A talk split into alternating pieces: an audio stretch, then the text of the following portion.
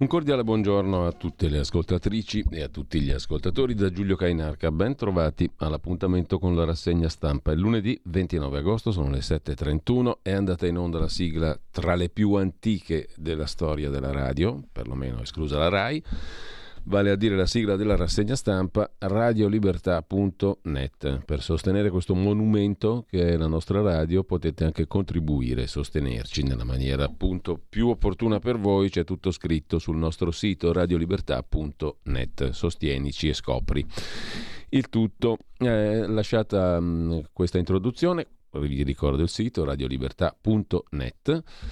Detto questo, andiamo come al solito alle notizie delle agenzie di stampa velocemente e poi prime pagine dei quotidiani e articoli principali. Salvini dice sì alla Pax energetica, scrive l'agenzia ANSA. Risponde Calenda, il proponente della Pax energetica: vediamoci domani. Diamo mandato a Draghi di portare in Consiglio dei Ministri la proposta. Sia Berlusconi che Meloni sono d'accordo, dice Salvini. Lo dico da giorni, commenta il leader di Azione, ovvero sia Calenda. Parla anche Letta, le iniziative del governo siano tempestive e anche il Movimento cinque Stelle. Conte da tempo chiedeva un confronto, tutti d'accordo. Sulla questione invece del voto, Meloni presidente del Consiglio, ha detto Salvini, il voto e poi decide Mattarella in pensione a sessantasette anni, una follia. Sempre dalla prima pagina dell'agenzia ANSA, per i Maneskin un premio M T V, prima volta a una band italiana. E poi Papa Francesco che arriva per terzo, eh, all'Aquila, apre la Porta Santa di Collemaggio, primo pontefice nella storia a farlo, nella settecentoventottesima perdonanza celestiniana. Per la ricostruzione serve l'impegno di tutti, attenzione particolare alle chiese. Cos'è la perdonanza celestiniana? Avrete scoperto già voi, o lo sapevate già. È quella, è quella istituzione fatta um, dal Papa Celestino V, colui che fece il Gran Rifiuto nel milleduecentonovantaquattro, che anticipava sostanzialmente il, uh, il Giubileo, uh, ovvero da un punto di vista esclusivamente spirituale Papa Celestino V proponeva una sorta di remissione dei peccati per chi fosse veramente pentito, intimamente pentito, e andasse alla Basilica di Santa Maria di Collemaggio, bellissima tra l'altro. Comunque, detto questo, la perdonanza anticipa sostanzialmente il Giubileo, mentre sempre dalla prima pagina dell'agenzia ANSA torniamo alle questioni domestiche. Proposta dei presidi contro il caro gas, il sabato tutti in didattica a distanza. Divide l'ipotesi di chiudere le scuole il sabato per risparmiare sui costi dell'energia. Vademecum del Ministero per le scuole: non è prevista la didattica a distanza per i positivi, non ci sarà misurazione della temperatura, col raffreddore, in classe ma con la mascherina, pronti ad altre misure se il quadro peggiora. Ancora sulla scuola, stop appunto a didattica a distanza e mascherine, in vademecum pubblicato dal Ministero dell'Economia. E poi tornando alla questione del internazionale, o meglio alla questione russa. Unione Europea pronta a sospendere l'accordo sui visti con Mosca per limitare la circolazione dei cittadini russi. Qualcuno dice con gravi danni al turismo, qualcun altro sarà contento. Eh, e sempre dalla prima pagina dell'agenzia ANSA, protesta contro il caro bollette, mezz'ora senza elettricità. Un proprietario di un bar a Roma, bolletta triplicata in un anno, il governo deve intervenire, chiede anche questo barista. L'AIEA, l'ente atomico dell'ONU, edifici colpiti a cento metri dai reattori di Zaporizhzhia, per l'Ucraina la radioattività è nella norma, ci sono bombardamenti ma tutti i sistemi restano operativi. E poi un bimbo che guida un motoscafo, il papà lo incita, vai capitano, sei il più forte e io sono il tuo marinaio. Con queste parole un padre incita in un video finito su TikTok il figlio piccolo che è alla guida di un motoscafo, presumibilmente nel Golfo di Napoli, a proseguire la corsa tra le onde, anche se il bambino dice non ci vedo, non riesco a vederci, e quello, il papà gli dice vai, vai tranquillo che sei il più forte, io sono il tuo marinaio. No comment naturalmente. Vacanze finite per ventidue milioni di italiani, rientro col maltempo, ultimo weekend di agosto contro esodo, temporali, le vacanze sono finite per ventidue milioni di italiani che avevano scelto di andare in ferie questo mese. Per i migranti record di sbarchi a Lampedusa, Lampedusa è stracolma, la Tunisia blocca decine di partenze verso l'Italia, nuovi arrivi anche in Sardegna. E infine, sempre dal primo piano dell'ANSA di stamani, timori per la regina Elisabetta e il premier nominato dalla Scozia. I medici hanno sconsigliato alla sovrana il lungo viaggio fino a Londra. Carlo, alle figlie di suo fratello Andrea, duca di York, coinvolto nello scandalo sessuale Epstein, non avrà più ruoli reali.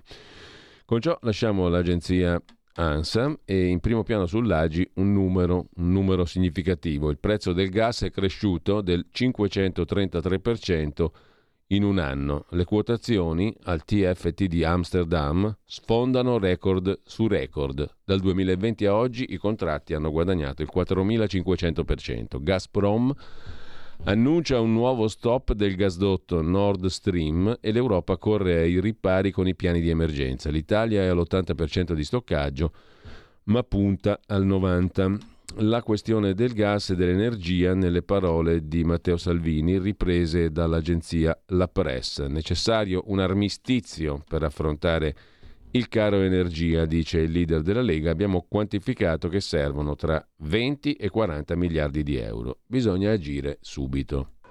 Sul tema delle bollette di luce e gas, la mia proposta per tutta la politica italiana è di unirsi, cioè dividiamoci su tutto il resto.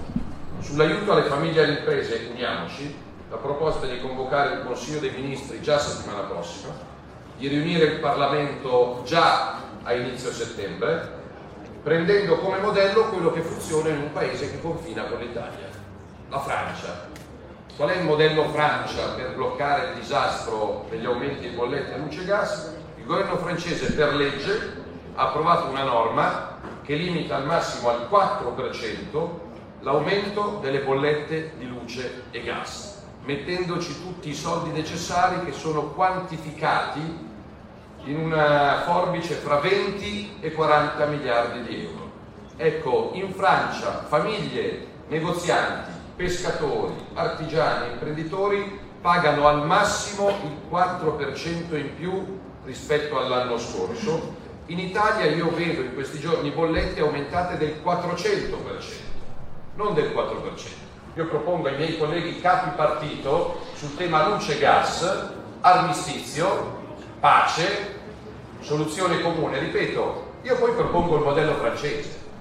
Se uno mi dice no, facciamo come la Spagna, facciamo come il Portogallo, facciamo come la Gran Bretagna, a me interessa fare. E siccome qualcuno dice c'è tempo, ne parliamo a settembre-ottobre, non c'è tempo, è già tardi. Quindi noi abbiamo quantificato in una cifra di trenta miliardi di euro l'intervento urgente e necessario per bloccare adesso gli aumenti delle bollette di luce e di gas, senza incorrere in sanzioni europee, senza essere accusati di aiuti di Stato impropri, e quindi aiutando subito famiglie e imprese. C'è un modello che funziona a Parigi Dal primo gennaio, se funziona a Parigi, può funzionare a Corigliano, a Milano, a Roma e a Palermo.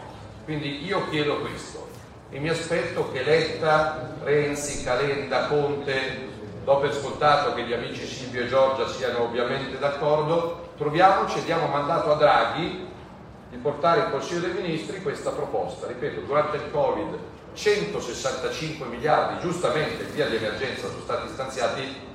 Io ricordo che il Covid sta ancora facendo vittime, ma che oltretutto adesso c'è una guerra in corso. Così Matteo Salvini dall'agenzia La Press. Dall'agenzia di Adnkronos, anche la D N naturalmente riprende le parole di Salvini a proposito dei soldi alle aziende e il tetto alle bollette come in Francia, il modello Macron, la politica dia mandato pieno a Draghi e annuncia anche querelo chi mi dà dell'agente russo in prima fila.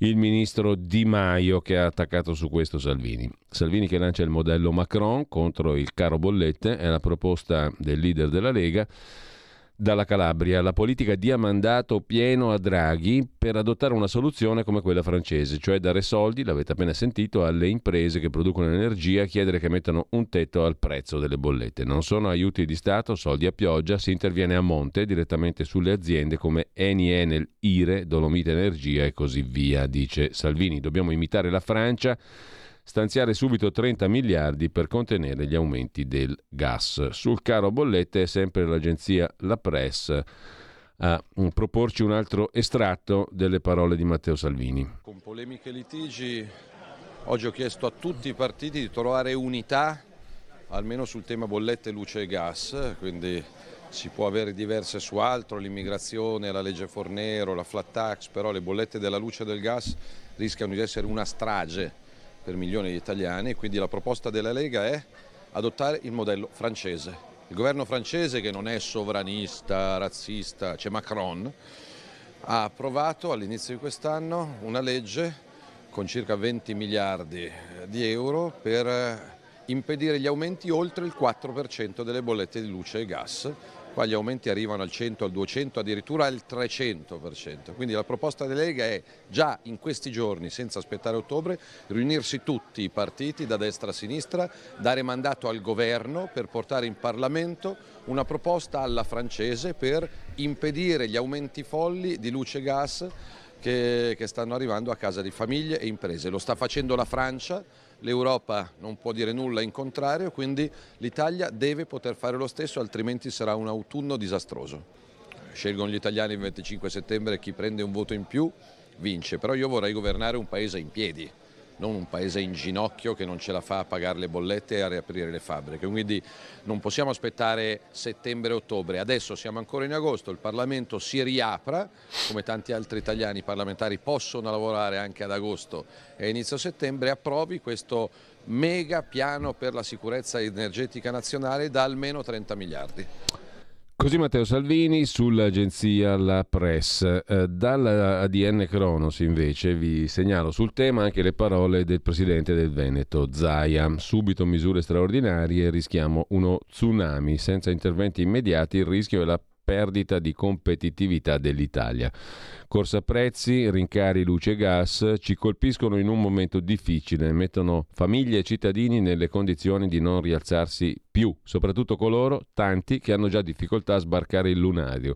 È una tragedia per le imprese, dove ormai assistiamo a bollette aumentate del quattrocento per cento, tanto da dar vita a fermi produttivi, come se fossimo in una vera economia di guerra, dice il governatore del Veneto Luca Zaia, ripreso dalla A D N Cronos. Non attuare una misura di aiuto a livello nazionale, si pensi al modello francese che sarà in vigore fino a dicembre del ventidue, mette fuori mercato il nostro comparto produttivo e la nostra comunità, una doppia tragedia. Alla fine, osserva Zaia, oltre a pagare carissimo questa emergenza, rischiamo anche di perdere competitività rispetto a quei paesi che quelle misure le hanno adottate. È innegabile poi che l'aumento della povertà galoppi in assenza di misure appropriate, ragione in più per agire subito. Questo del resto non è un problema ordinario, ma straordinario. Rischiamo uno tsunami economico e civile. Poi c'è la questione del P N R R da rinegoziare, dice ancora il presidente del Veneto. Rinegoziare il piano nazionale di resilienza, riforme eccetera, i soldi europei per far fronte all'emergenza energia, all'inflazione, ai rincari delle bollette. Ne è convinto Zaia. L'articolo ventuno del Trattato europeo prevede la possibilità di rinegoziare il programma al mutare delle condizioni. Se una guerra non è un mutamento delle condizioni, allora qualcosa non funziona, dice il presidente del Veneto. È inutile che pensiamo ad abbellire un borgo, nobile attività, in tempi di pace, se oggi quel borgo ha la certezza di spopolarsi per le condizioni mutate di vita causate dalla guerra e dalla congiuntura economica. Si utilizza anche il P N R R come strumento per contrastare questa congiuntura. Il quadro è mutato, qui si rischia uno tsunami economico e sociale. Scostamento di bilancio, ipotesi esclusa dal governo Draghi e, come vedremo, esclusa anche da Fratelli d'Italia. Scostamento di bilancio, dice ancora il presidente del Veneto Zaia, l'ultimo tema del suo colloquio con Adnkronos. E un attimo solo, adesso ci arriviamo di nuovo, eccolo qui, scostamento di bilancio, ipotesi esclusa dal governo Draghi per far fronte all'emergenza energia. Il tema è stabilire le priorità, dice Zaia, o si rischia l'oblio per famiglie e imprese. Da governatore dico che quando c'è un problema deve essere risolto, questo non è un problema ordinario ma straordinario. Sempre su Adnkronos, a proposito di energia e gas in particolare, a parlare è il vicepresidente del Consiglio di sicurezza russo, l'ex presidente russo Medvedev. I prezzi saliranno a cinquemila euro per mille metri cubi. Costretti a rivedere le previsioni, dice Medvedev, che come al solito, scrive Adnkronos, soffia sul fuoco. E i prezzi del gas, ha detto il vicepresidente del Consiglio di sicurezza russo, raggiungeranno entro fine anno cinquemila euro per mille metri cubi, ora sono a tremilacinquecento. Su insideover punto com, a proposito di energia, l'altro shock energetico che preoccupa, scrive Andrea Muratore, è la bolletta dell'elettricità, la bomba dell'elettricità. La corsa dei prezzi del gas ha contribuito a generare un'altra crisi strutturale nel mercato dell'energia elettrica, in cui le distorsioni sono arrivate a livelli ancora più preoccupanti. Parla Di Maio: con Meloni, Salvini e Berlusconi rischiamo una guerra economica. Il ministro degli esteri ha risposto a quello che ha definito il trio sfasciaconti via Facebook, avvertendo sulle amicizie anti-europee di Giorgia Meloni e sulle amicizie filoputiniane dei leader di Lega e Forza Italia. Querele in arrivo, ha annunciato anche Salvini. Salvini e Meloni, dopo avermi insultato per giorni, hanno scatenato contro di me i loro giornali di riferimento. Io incasso i colpi, ma non posso tacere, dice il ministro Di Maio. Gli italiani devono sapere cosa succede il venticinque settembre, votando la coalizione sfasciaconti.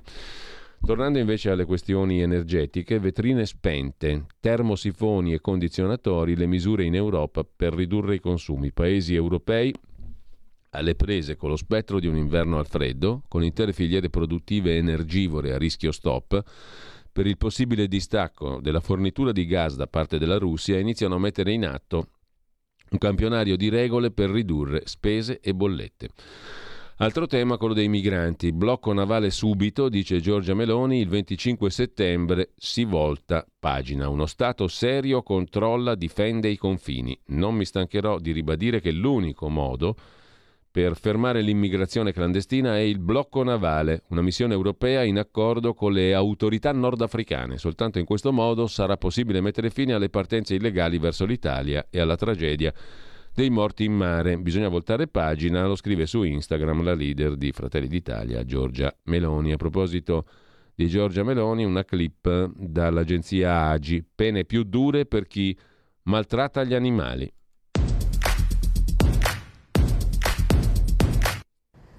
Sapete che sono quasi venti milioni i cani e i gatti che vivono nelle nostre case come familiari a quattro zampe? Eppure si stima che ogni anno vengano abbandonati circa ottantamila gatti e cinquantamila cani, più dell'ottanta per cento dei quali rischia di morire di incidenti o di stenti. Gli animali domestici sono parte della famiglia a tutti gli effetti e Fratelli d'Italia intende battersi per garantire loro una vita dignitosa e piena d'affetto. Tra le nostre iniziative già avviate in questa legislatura c'è ad esempio l'inasprimento delle pene per chi maltratta, avvelena e abbandona gli animali, ma ancora più importante saranno le campagne di informazione e di formazione sul rispetto degli animali che vanno fatte a partire proprio dalle scuole. Vogliamo batterci per fermare la tratta illegale dei circa trecentomila cuccioli che arrivano dall'est Europa e che ogni anno vengono venduti in Italia per migliaia di euro come cani di razza, dopo che hanno subito interminabili giorni di viaggio in condizioni pietose. E poi vogliamo ampliare le attività di pet therapy e dove possibile faremo entrare i nostri amici animali nelle case di cura e negli ospedali, perché anche la compagnia di chi ci vuole bene è una terapia. E perché penso davvero che, come disse Gandhi, la civiltà di un popolo si misura dal modo in cui tratta gli animali. Po' farbacco, sentiamo il commento di Elio.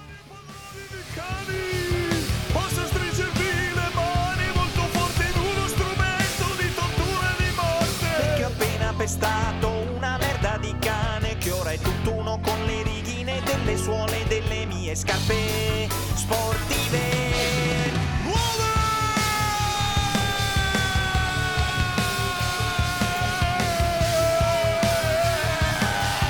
Bastoncino di ghiacciolo consumato da una giovane ragazza.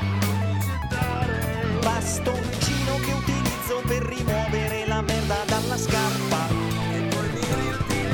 Bastoncino, bastoncino, avresti mai... C'è anche questo aspetto in tema di cani, ma soprattutto di padroni di cani. Padroni del voto? Vedremo chi è il padrone del voto, chi corteggia il voto, chi si lascia corteggiare. Cani e padroni di cani sono due temi interessanti, mentre a proposito di voto e di social media, su Prima Comunicazione, prima online punto it, voto, Berlusconi prepara lo sbarco su TikTok, aumenta la lista dei politici presenti sul social cinese. Un'altra discesa in campo su TikTok. All'inizio della campagna elettorale Berlusconi aveva preannunciato la sua massiccia presenza social, ora sbarca anche lui su TikTok.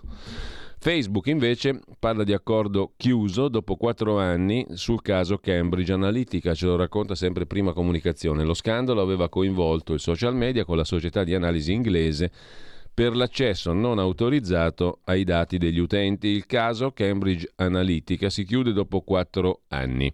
Meta, la holding di Facebook, ha raggiunto un accordo nella causa di risarcimento che l'aveva coinvolta insieme alla società inglese Cambridge Analytica per avere consentito l'accesso ai dati privati di decine di milioni di utenti. L'accordo, per una somma non rivelata, mette al riparo Zuckerberg e il direttore operativo uscente di Meta, Sheryl Sandberg, da una nuova testimonianza che si sarebbe dovuta tenere il venti settembre. Infine chiudiamo dalle agenzie con la polipillola spagnola. Che cos'è? Tre farmaci in uno contro la ricaduta da infarto. Riunisce l'antiaggregante piastrinico, l'aspirina e antiipertensivo e migliora l'aderenza al trattamento, riducendo del ventiquattro per cento il rischio di nuovi gravi problemi cardiovascolari come ictus o altro attacco cardiaco. Con ciò lasciamo la, le agenzie, dicevamo, andiamo a vedere le prime pagine dei quotidiani di oggi, partendo dal Corriere della Sera. I partiti e la tregua sul gas, in apertura le parole di Salvini, ne abbiamo sentite prima, serve un armistizio. Calenda risponde ok, vediamoci, il piano del governo, la disponibilità di Fratelli d'Italia e Forza Italia.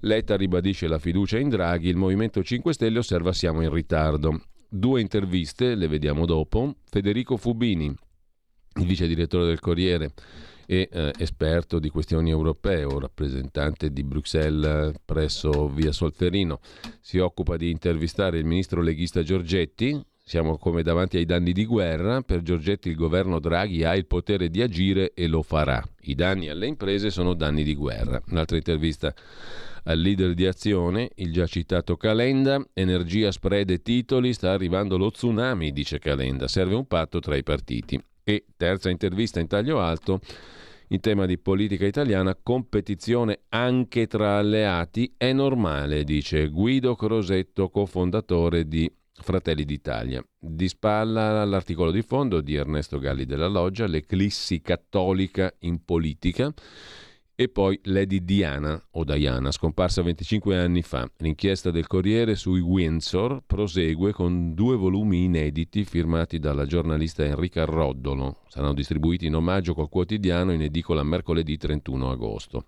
Fascino, misteri, figli divisi, Lady Diana venticinque anni dopo.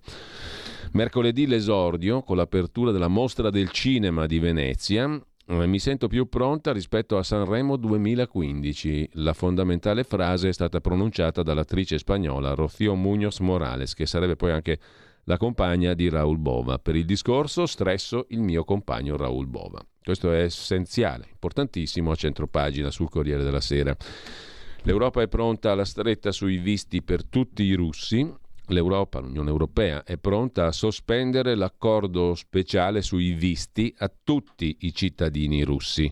Domani un incontro dei ministri degli esteri. Partecipa anche l'ucraino Kulieba. Alta l'allerta sulla centrale nucleare di Zaporizhzhia, dove piovono ancora bombe. Colpiti edifici a cento metri dal reattore. Una bella chiacchierata la faremo dopo su tutti questi temi e tanti altri che vedremo dopo con Ugo Poletti, direttore di Odessa Journal. Un focus ci va dopo questa lunga estate, mentre sempre dalla prima pagina del Corriere della Sera è annegato sotto gli occhi del fratello, faceva rafting tra le rapide del fiume Sesia in provincia di Vercelli, un venticinquenne di Torino, stava scendendo con l'Hydrospeed, si è ribaltato senza più riuscire a raddrizzare il bob galleggiante. Dal Corriere della Sera passiamo a vedere nell'ordine con cui ce lo propone la nostra edicola i quotidiani di oggi. Domani di Carlo De Benedetti, sempre sia lodato per la Olivetti, il dramma degli elettori di sinistra, il titolo d'apertura. Il pezzo di Giorgio Meletti è come se di colpo gli elettori di sinistra, la foto è quella di Enrico Letta, si fossero liberati tutti di un antico retaggio comunista, la disciplina che li portava a votare compattamente per il P C, P D S e poi magari anche P D. La prima vittima è Enrico Letta. L'appello al voto utile contro le destre, Meloni, Salvini, eccetera, non basta più, scrive Giorgio Meletti in prima pagina. Sul voto i cittadini hanno perso lucidità, osserva nell'articolo di fondo Curzio Maltese, chi risolverà i veri problemi? E poi c'è spazio in prima pagina anche per il concistoro di Papa Francesco che anticipa il prossimo conclave. Dal domani al Fatto Quotidiano di Marco Travaglio, l'apertura sulla giustizia e la solita destra rivuole l'impunità parlamentare, senza vergogna, l'ideona di Nordio, Fratelli d'Italia, che recupera il concetto, anzi vorrebbe recuperare la prassi dell'immunità parlamentare. Il ministro della giustizia in pectore, Carlo Nordio. Salvini e Meloni evocano complotti delle procure. L'ex pubblico ministero Carlo Nordio sogna il ritorno dell'autorizzazione a procedere per indagare su chi è eletto. Draghi snobba i partiti, decreto antirincari rinviato. Questo è l'argomento d'apertura.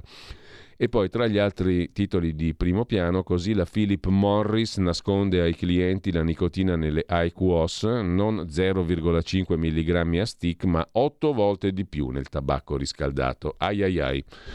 Artisti per Zielensky, l'inchiesta di Mediapart, quando a fare la guerra vanno pittori e poeti, scrive la testata francese che il lunedì collabora con il Fatto Quotidiano. Il conflitto mobilita cultura e spettacolo. La frase del giorno sopra la testata, ora che vari studi certificano il flop delle sanzioni, l'Unione Europea insiste, vuole sospendere i visti turistici ai russi. Un altro ottimo sistema per danneggiare le nostre economie, scrive Il Fatto. Il fatto economico è l'ora dei razionamenti, può rivelarsi un bene, pianificare risparmi energetici, intervenire sui prezzi, archivia il fallimento del libero mercato e può guidarci alla decarbonizzazione, il contrario di quanto fatto finora. Infine tutti a Venezia per salvare il cinema.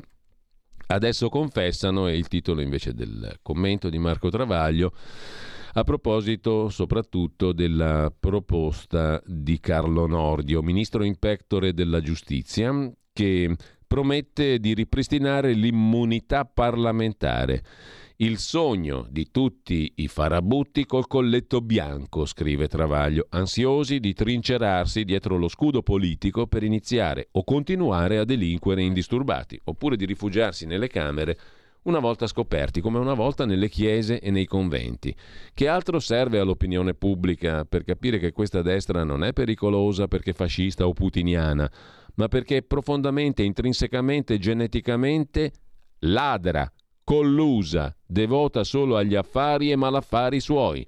Certo, servirebbe che qualcuno, oltre ai soliti giustizialisti cinque Stelle, quelli belli buoni bravi santi di Conte ovviamente, reagisse a questi annunci indecenti come meriterebbero e che l'informazione smettesse di depistare l'attenzione dai veri problemi per inseguire i fantasmi di Mussolini o di Putin, spacciando questa destra per qualcosa di nuovo e facendole il più grande dei favori. Non c'è nulla di più vecchio, muffito e stantio di una coalizione che nel duemilaventidue schiera ancora B, cioè Berlusconi, Bossi, La Russa, Tremonti, Casellati, Gasparri, Schifani, Fitto, Pera, Crosetto, Urso, Miccichè, Santanchè, Roccella, Lupi, Binetti e poi Gelmini e Calfagna in prestito d'uso al centro e Casini, Lorenzin, Bonino al P D. Ma chi vuole può capirlo benissimo da solo. Lasciamo con ciò il Fatto Quotidiano, andiamo a vedere anche velocemente la prima pagina del Foglio del lunedì, che come tutti i lunedì dedica la sua principale attenzione e spazio, prime due, tre pagine all'articolo eh, d'apertura di Vincenzo Galasso in questo caso, ridare ai giovani il futuro.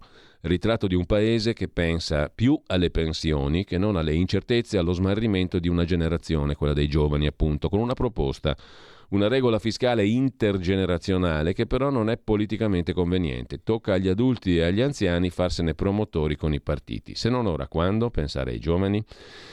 Dal Foglio al Giornale di Augusto Minzolini, l'apertura del Giornale di oggi sui comunisti ambientalisti. In che senso? Con la scusa delle bollette torna l'esproprio proletario. La proposta shock di Landini, C G I L, redistribuire il cento per cento degli extra profitti di banche e aziende farmaceutiche. Esproprio proletario, scrive il Giornale. I partiti invocano Draghi che li gela. Berlusconi dice: io ho creato ricchezza, ho pagato dieci miliardi in tasse nella mia vita di euro. Da altri leader solo parole. Io ho fatto, sono il leader del fare, dice Berlusconi. Serrate, didattica a distanza, luci spente, sono i provvedimenti allo studio per il rischio del lockdown energetico. E poi ancora in prima pagina sul Giornale, taglio alto, riecco i no T A V in Val di Susa. Un centinaio di no T A V incappucciati, armati di pietre, corde e ganci, ha assaltato il cantiere di San Didero, Torino, dove è prevista la realizzazione del nuovo autoporto in sostituzione di quello che sarà spostato per i cantieri della stazione internazionale del treno ad alta velocità.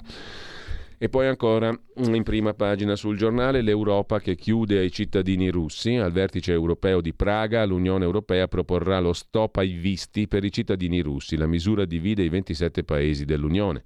Domanda: è un giusto messaggio a Putin o un provvedimento controproducente per l'Europa? Il Papa sulla tomba di Celestino V, tornano le voci delle sue dimissioni, ma nell'omelia della perdonanza smentisce Papa Bergoglio, che ha aperto la Porta Santa di Collemaggio. In primo piano anche gli sprechi del P D per la propaganda politica in vista delle elezioni sui social media e la campagna delle gaffe, mille euro ogni giorno per i flop social. Le campagne di comunicazione del P D costano mille euro al giorno, ma sono un boomerang di sfottò. Rientro a scuola, basta mascherine, niente D A D. Così sul Giornale. Dal Giornale passiamo al Quotidiano Nazionale, Giorno, Nazione, Resto del Carlino. Due, come sempre, gli argomenti principali: mai più didattica a distanza e poi pensioni anticipate, un asse trasversale. Poi vedremo le due pagine che il Quotidiano Nazionale dedica a questo tema, le ipotesi, quota quarantuno oppure flessibilità in uscita, sessantadue anni. L'intervista a Sbarra, leader C I S L, intesa con la Lega, noi parliamo con tutti, pressing sul governo perché intervenga anche sul caro bollette, ma Draghi frena. È un'intervista a Marcello Pera, è il momento di cambiare la Costituzione, presidenzialismo. Per la cronaca da Milano, io aggredito con l'acido, ho paura di quella donna, racconta un giovane che era stato appunto aggredito con l'acido. Mi ha giurato vendetta, condannata a due anni, eh, la donna che aveva aggredito questo ragazzo sta per uscire da galera. Oltre duecento casi in Lombardia invece di vacanze da incubo, treni, navi, aerei in ritardo di ore e zero risarcimenti. mentre il sindaco di Milano Sala cerca la svolta, gli stati generali per la Milano in quindici minuti, è uno di quegli slogan che sembrano andare tanto di moda e che piacciono alla gente che piace, per così dire, per usare un vecchissimo slogan. Sala cerca la svolta, Milano in quindici minuti, che facciamo? Staremo a vedere, un altro di quelle belle proposte, no? Cioè vai, fai tutto, eh, arrivi dappertutto a Milano in un quarto d'ora, che meraviglia, che roba bella. Intanto la città fa sempre più schifo, basta guardarsi intorno. Comunque, al di là di questo, andiamo a vedere anche la prima pagina del Mattino di Napoli, apertura sulle bollette, i pressing per gli aiuti. Cronaca eh, invece in primo piano, fiamme e terrore in un ristorante di Gragnano, grave un cliente, un venticinquenne ha rischiato la vita per salvare la madre malata in carrozzella, altri sette i feriti. Il Messaggero, quotidiano romano gemello del Mattino di Napoli, stesso editore Caltagirone, si occupa delle bollette anch'esso, ma poi anche di un'altra questione. Tessere sanitarie senza chip, sono a rischio i servizi online. La crisi dei semiconduttori costringe a produrre tessere sanitarie, card sanitarie prive del cuore elettronico. Le A S L in difficoltà cercano alternative. Niente microchip nelle nuove tessere sanitarie. Una frenata obbligata perché, secondo il Ministero dell'Economia, mancano e mancheranno ancora per un po' i materiali preziosi per la realizzazione delle tessere sanitarie, dei circuiti integrati per la precisione delle tessere sanitarie. Insomma, sarà un documento depotenziato, la card sanitaria, privo delle funzioni più moderne e digitali che fino ad ora avevano consentito l'accesso ai servizi online. Pensate un po' ai riflessi della crisi energetica e in particolare soprattutto della crisi del mercato delle materie prime. La nuova tessera sanitaria senza il microchip, per cui addio ai servizi online per i cittadini. Il Ministero del Tesoro ha autorizzato la produzione delle card prive del cuore elettronico. Cade quindi la possibilità di accessi digitali. Le A S L in difficoltà per l'assenza di informazioni. Nelle scuole intanto la D A D diventa scelta volontaria, aggiunge su un'altra questione Il Messaggero. Il Tempo di Roma, il Tempo di Angelucci, candidato tra l'altro per la Lega come ben sapete, l'editore del Tempo è di Libero. Invasione democratica, emergenza immigrazione, è l'argomento d'apertura, gli sbarchi non si fermano, duemila nelle ultime ventiquattro ore, ma per il P D va tutto bene. Lampedusa esplode, l'Unione Europea tenta di ridistribuire i, meg- i migranti tra i paesi, ma appunto l'Unione Europea stessa non ne vuole sapere, sono tutti propositi privi di risvolto pratico. L'Unione Europea non ne vuol sapere di redistribuzione dei migranti, sono dieci volte di più rispetto allo scorso anno. Meloni torna sul tema del blocco navale subito. Salvini propone ai partiti la tregua politica sui rincari e la questione energetica, come abbiamo visto, chiesto un consiglio dei ministri d'urgenza. E poi l'ultima della sinistra per l'ambiente, aboliamo i jet privati dei ricchi. Continua la guerra in Ucraina, l'Europa contro la Russia, stop ai visti turistici per i cittadini russi. E poi c'è la notizia che il Tempo piazza in prima pagina e che riguarda il ministro della Sanità Speranza, il quale prima di lasciare ha piazzato il suo uomo, un incarico last minute a favore di un ex compagno di scuola. Chi è che ha piazzato Speranza? Un suo amico, un amico conosciuto al liceo, messo a capo, scrive il Tempo, della potente direzione programmazione sanitaria, una promozione che arriva a un mese dal voto per lo stesso personaggio che nel duemilaventi il ministro aveva scelto come capo della sua segreteria tecnica. Speranza promuove il suo amico all'ultimo minuto prima del voto, scrive il quotidiano romano Il Tempo, che lasciamo per andare a Repubblica. Repubblica apre con una notizia molto interessante. Sul gas c'è un tesoro negato. Di che si tratta? La ricordate la tassa sugli extra profitti delle aziende energetiche? Doveva valere dieci miliardi, dovevano entrare dieci miliardi dalle imprese energetiche. Ebbene, ne è entrato soltanto uno. C'è qualcuno che non paga, evidentemente. La tassa doveva valere dieci, lo Stato incassa un miliardo. Pioggia di ricorsi contro la riscossione. Pressing dei partiti sul governo per un immediato decreto aiuti, ma Palazzo Chigi frena in attesa di un quadro preciso delle risorse finanziarie disponibili. Nodo risorse, scrive Repubblica in prima pagina, sul nuovo decreto legge per sostenere le famiglie allo studio del governo Draghi. La tassa sugli extraprofitti delle imprese, che doveva ammontare a oltre dieci miliardi di euro, ne ha eh, generato soltanto uno. Molte aziende non hanno pagato. I partiti fanno pressing su Draghi per un decreto aiuti, ma il Premier vuole un quadro più chiaro delle risorse. E la propaganda politica impatta sulla salute. In un'intervista a Repubblica il ministro Speranza dice: Meloni e Salvini corteggiano i Novax, ma il Covid circola ancora. Chissà cosa pensa il neopromosso amico del ministro Speranza su questo tema. Intervista a Tremonti: non un euro in più di debito. Tajani invece subito con Draghi misure in deficit. Su questi due temi Lega, Fratelli d'Italia e Forza Italia la pensano diversamente, cioè sul fatto di fare più debito, scostamento di bilancio per affrontare la situazione, anche energetica. Dicono sì Lega e Forza Italia, no Fratelli d'Italia sullo scostamento di bilancio. Con ciò lasciamo la prima pagina di Repubblica. Per la verità c'è una foto dell'isola di Stromboli, i rifiuti arrivati in mare, l'ultimo disastro ambientale a Stromboli. Stromboli attende il suo terzo disastro. Franano in mare i rifiuti della discarica cittadina. Lo racconta Luca Ricolfi, che a Stromboli passa gran parte dell'anno e da lì lavora. Dai rifiuti l'ultimo disastro, detriti in mare nella spiaggia da sogno. L'alluvione ha trascinato nei fondali i rottami della discarica cittadina. Alla prima mareggiata il rischio è la catastrofe ambientale e nulla si fa sull'isola per evitarla, racconta Luca Ricolfi, in questa veste di inviato sostanzialmente, di corrispondente da Stromboli. A Stromboli è in arrivo un terzo disastro dopo l'incendio del venticinque maggio, che ne ha distrutto la vegetazione, e l'alluvione del dodici agosto, che ha devastato strade, case, esercizi commerciali, spiagge. Il terzo disastro non riguarda la terraferma, si fa per dire su un'isola che è un vulcano, ma il mare che circonda l'isola. L'alluvione ha fatto precipitare una discarica a cielo aperto che incombeva sulla spiaggia più bella dell'isola, la cosiddetta spiaggia lunga, a Piscità, la cui pericolosità è stata per decenni ignorata dalle autorità pubbliche. L'alluvione ha portato questa discarica sulla spiaggia più bella di Stromboli. Ebbene, ieri e l'altro ieri sono sceso più volte sott'acqua, in apnea, lungo la costa.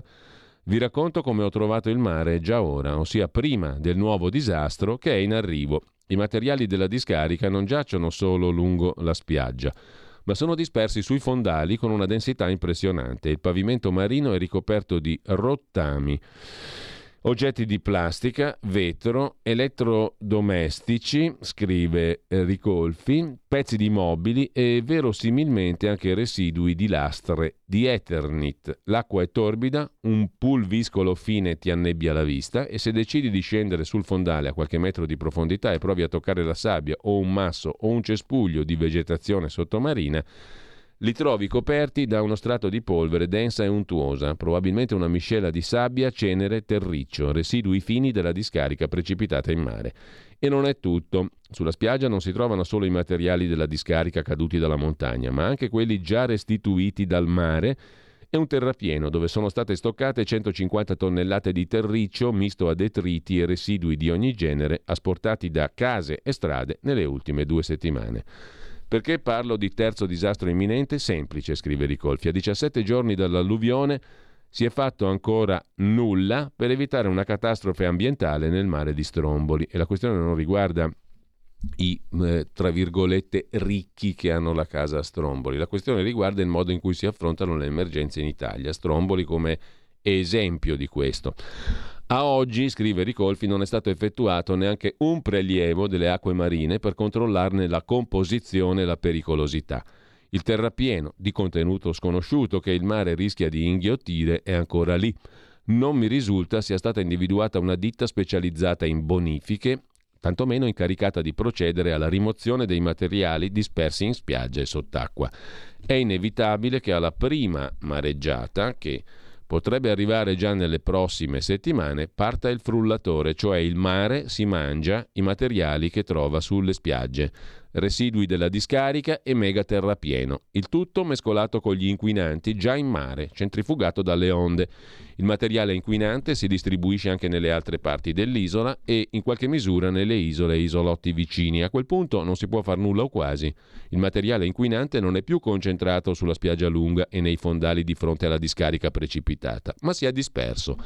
E se si prova a denunciare il disastro imminente, continua Ricolfi, viene risposto che ci sono interventi che hanno una priorità più alta, come se i soggetti che devono effettuare la bonifica di spiagge e mare e quelli che devono pulire torrenti e rifare sentieri sul vulcano fossero i medesimi, e che non ci sono fondi. E si aspetta che Draghi dichiari lo stato di emergenza e nomini un commissario. Dovrebbe farlo nel prossimo Consiglio dei Ministri. Ma se farà slittare tutto, l'entità del rischio ambientale per Stromboli aumenterà. Fin qui i fatti, conclude Luca Ricolfi su Repubblica. Poi ci sono le impressioni e le valutazioni personali. Due. La prima è che su quest'isola il mare non è priorità. L'attrazione è il vulcano. Tutto gira intorno alle escursioni, ai barconi che caricano e scaricano migliaia di turisti mordi e fuggi ogni giorno. Finora molto si è fatto per ripristinare la viabilità, sgomberare le case invase dalla melma, molto si sta progettando per ripulire e risistemare i torrenti, ma il mare e la sua salvaguardia preoccupa una minoranza. Seconda osservazione, anche la miglior buona volontà, competenza, rettitudine dei rappresentanti delle istituzioni sono destinate a scontrarsi coi limiti del sistema Italia. Gli enti che dovrebbero gestire l'emergenza sono dieci. Mal coordinati fra loro. Le responsabilità non sempre chiare. Le procedure prevedono tempi biblici per analizzare il danno, progettare soluzioni, valutarne la validità, bandire le gare, affidare gli incarichi, stanziare i fondi. Va bene forse per costruire un parco giochi. È catastrofico quando per evitare un disastro si deve agire in pochi giorni o settimane, scrive Luca Ricolfi in prima pagina su Repubblica. Stromboli attende il suo terzo disastro. Andiamo a vedere anche La Stampa di Torino, poi La Verità è Libero. La Stampa apre con il caro bollette, i paletti di Draghi, il boom del gas strozza le famiglie, spaventa la politica che ora chiede al Premier interventi straordinari. Questa è l'apertura. Poi, cara Meloni, le quote rosa non si toccano, scrivono Elena Bonetti e Lella Golfo. Abolire le quote rosa nei C D A e nelle liste elettorali? Mai, dice la ministra Bonetti. Primo piano anche su Repubblica la foto del giorno, bambini, una strage senza fine, Europa pronta a bloccare i visti ai russi, mentre la guerra ha già fatto più di quattrocento giovanissime vittime. La foto impressionante, molto impressionante, in prima pagina su Repubblica, a proposito di guerra in Ucraina. E sempre dalla prima pagina, eh, chiedo scusa, non su Repubblica ma sulla Stampa, la consorella La Stampa di Repubblica, che chiude La Stampa con l'overbooking selvaggio e i prigionieri dell'aeroporto, episodi riferiti da lettori della Stampa in quest'estate problematica per i voli. Dalla Sardegna, sono in aeroporto, ho il mio regolare biglietto ma non mi fanno partire. Overbooking, sovraprenotazione mi dicono, ma anche dicendolo in inglese a me sembra una truffa bella e buona. Con ciò lasciamo anche il quotidiano torinese, andiamo a vedere La Verità, che apre la sua prima pagina con una notizia, un titolo incredibile. Ora AIFA, Agenzia Farmaco, e Istituto Superiore di Sanità I S S litigano perfino sui morti. La resa dei conti è appena iniziata, scrive il quotidiano diretto da Maurizio Belpietro. L'Istituto di Sanità dice che qui ci sono più vittime Covid perché il paese è anziano. Per Magrini sbagliamo a contarle. Questi sarebbero un modello nel mondo? Intanto è già caos sui protocolli per il rientro a scuola. E sul gas Letta e compagnia non hanno capito un tubo, scrive Maurizio Belpietro nell'articolo di fondo della Verità di stamani. Un amico mi ha girato il link di una vecchia intervista di Enrico Letta al Corriere della Sera. Putin aveva da poco invaso l'Ucraina, l'Europa aveva appena varato misure ritorsive per costringere Mosca al dietrofront. Il titolo del colloquio illustra da solo, meglio di qualsiasi articolo, la miopia del segretario del P D e l'assoluta incapacità di comprendere ciò che stava accadendo. Le sanzioni porteranno l'economia russa al collasso, diceva Letta. Come ha di recente chiarito l'Economist, e come a dire il vero fin dall'inizio avevamo previsto noi della verità, i provvedimenti adottati dall'Unione Europea non hanno causato il tracollo della Russia, ma si sono rivelati un boomerang, mettendo in seria difficoltà l'economia dei paesi europei. Sull'energia, sostiene Belpietro, Letta e compagnia non capiscono un tubo. Dopo aver sbagliato le previsioni su Putin, il segretario del P D va a farfalle sul tema del caro gas, mentre la sua collega di partito, De Micheli, insiste con il price cap giudicato inapplicabile da chi se ne intende e l'ex cinque Stelle Ruocco dà la colpa a Berlusconi. Il governo intanto se ne lava le mani, scrive Sarina Biraghi sempre sulla Verità, perché noi ci occupiamo degli affari correnti. A pagina due Fabio Dragoni intervista il presidente di Nomisma Energia, Davide Tabarelli. Il gas sarà ri-razionato Chiedo scusa, il gas sarà razionato, dice Tabarelli, dobbiamo riaprire le centrali a carbone. L'errore è stato pensare di risolvere tutto con le energie rinnovabili, una cosa fuori dalla realtà. Enrico Letta fu ministro dell'industria, ma dopo ventidue anni lo vedo poco attento alle questioni produttive. L'ambientalismo contro le imprese è prevalente, dice Tabarelli. E sempre dalla Verità di oggi, prima pagina, la Ferrari cinese che piace a Prodi è su una pista che porta alle isole Cayman, mitico paradiso fiscale. La S E C americana, l'equivalente della nostra società di controllo della borsa, della Consob, insomma delle società quotate in borsa, la S E C americana indaga su una ditta che ha investito nei Caraibi quindici milioni destinati alla Silk e mai arrivati. Oltre all'assenza dello stabilimento è giallo sulla lettera di un manager asiatico indirizzato a Bonaccini. È una vicenda sulla quale la Verità sta facendo un'inchiesta da un paio di giorni. La società paga la locazione a una partecipata del comune di Reggio Emilia che subaffitta i locali di un'azienda di un ex assessore. È la Ferrari cinese che piace a Prodi e porta le Cayman. Carlo Calenda è intervistato anche dalla Verità di oggi. Candidato contro il truce sistema del P D, dice Calenda, Ruberti non è un caso isolato, inginocchiati o ti sparo, a Roma il partito di Letta è una suburra, vanno sospese le certificazioni verdi che colpiscono a morte le aziende e le regole europee non funzionano nelle emergenze. Apprezzo l'approccio realistico della Meloni sull'economia, i leader si incontrino per proporre a Draghi interventi con un largo sostegno. Intervistato anche il presidente della Liguria Totti, che è uno dei leader della coalizione di centro dentro il centrodestra, bisogna uscire dalla retorica delle rinnovabili. Beatrice Venezzi, direttore d'orchestra, vicina a Giorgia Meloni, ho detto no alla candidatura ma amo l'Italia e la aiuterò. E poi ancora da segnalare, ma lo vediamo dopo più in dettaglio, sulla Verità, l'inchiesta di Laura Della Pasqua, cercate un dottore, mancano diciottomilacinquecento medici, soprattutto nei pronto soccorso, colpa di tagli, pensionamenti, liste d'attesa sempre più lunghe, risultato turni massacranti, aggressioni di familiari esasperati, scrive La Verità, che lasciamo con il segreto di lunga vita raccontato da Gemma Gaetani, mangiare come incilento, la storia di Ansel Keys, il fisiologo che inventò la dieta mediterranea. Lasciò gli Stati Uniti per venire a vivere in Campania, in particolare nel Cilentano, dopo aver scoperto che quello stile di vita garantiva salute e longevità. Lasciamo La Verità, andiamo a vedere anche Libero. Prima pagina che si apre con Letta Premier, il peggiore di sempre per quanto concerne tasse, conti, immigrazione. Con il segretario del P D, scrive Sandro Iacometti, col segretario del P D come capo del governo aumentò l'I V A quando Letta fu Premier, il debito toccò il massimo, iniziò la politica che ci portò a centottantamila sbarchi. Mentre di spalla c'è una questione che riguarda il Quirinale, intrighi al Colle, Mattarella ora è infuriato e bacchetta i suoi, l'ipotesi di incarico a Giorgia Meloni. Cosa sostiene in questo caso Alessandro Giuli su Libero? Mattarella ha smentito, secondo Giuli, gli anti-Meloni.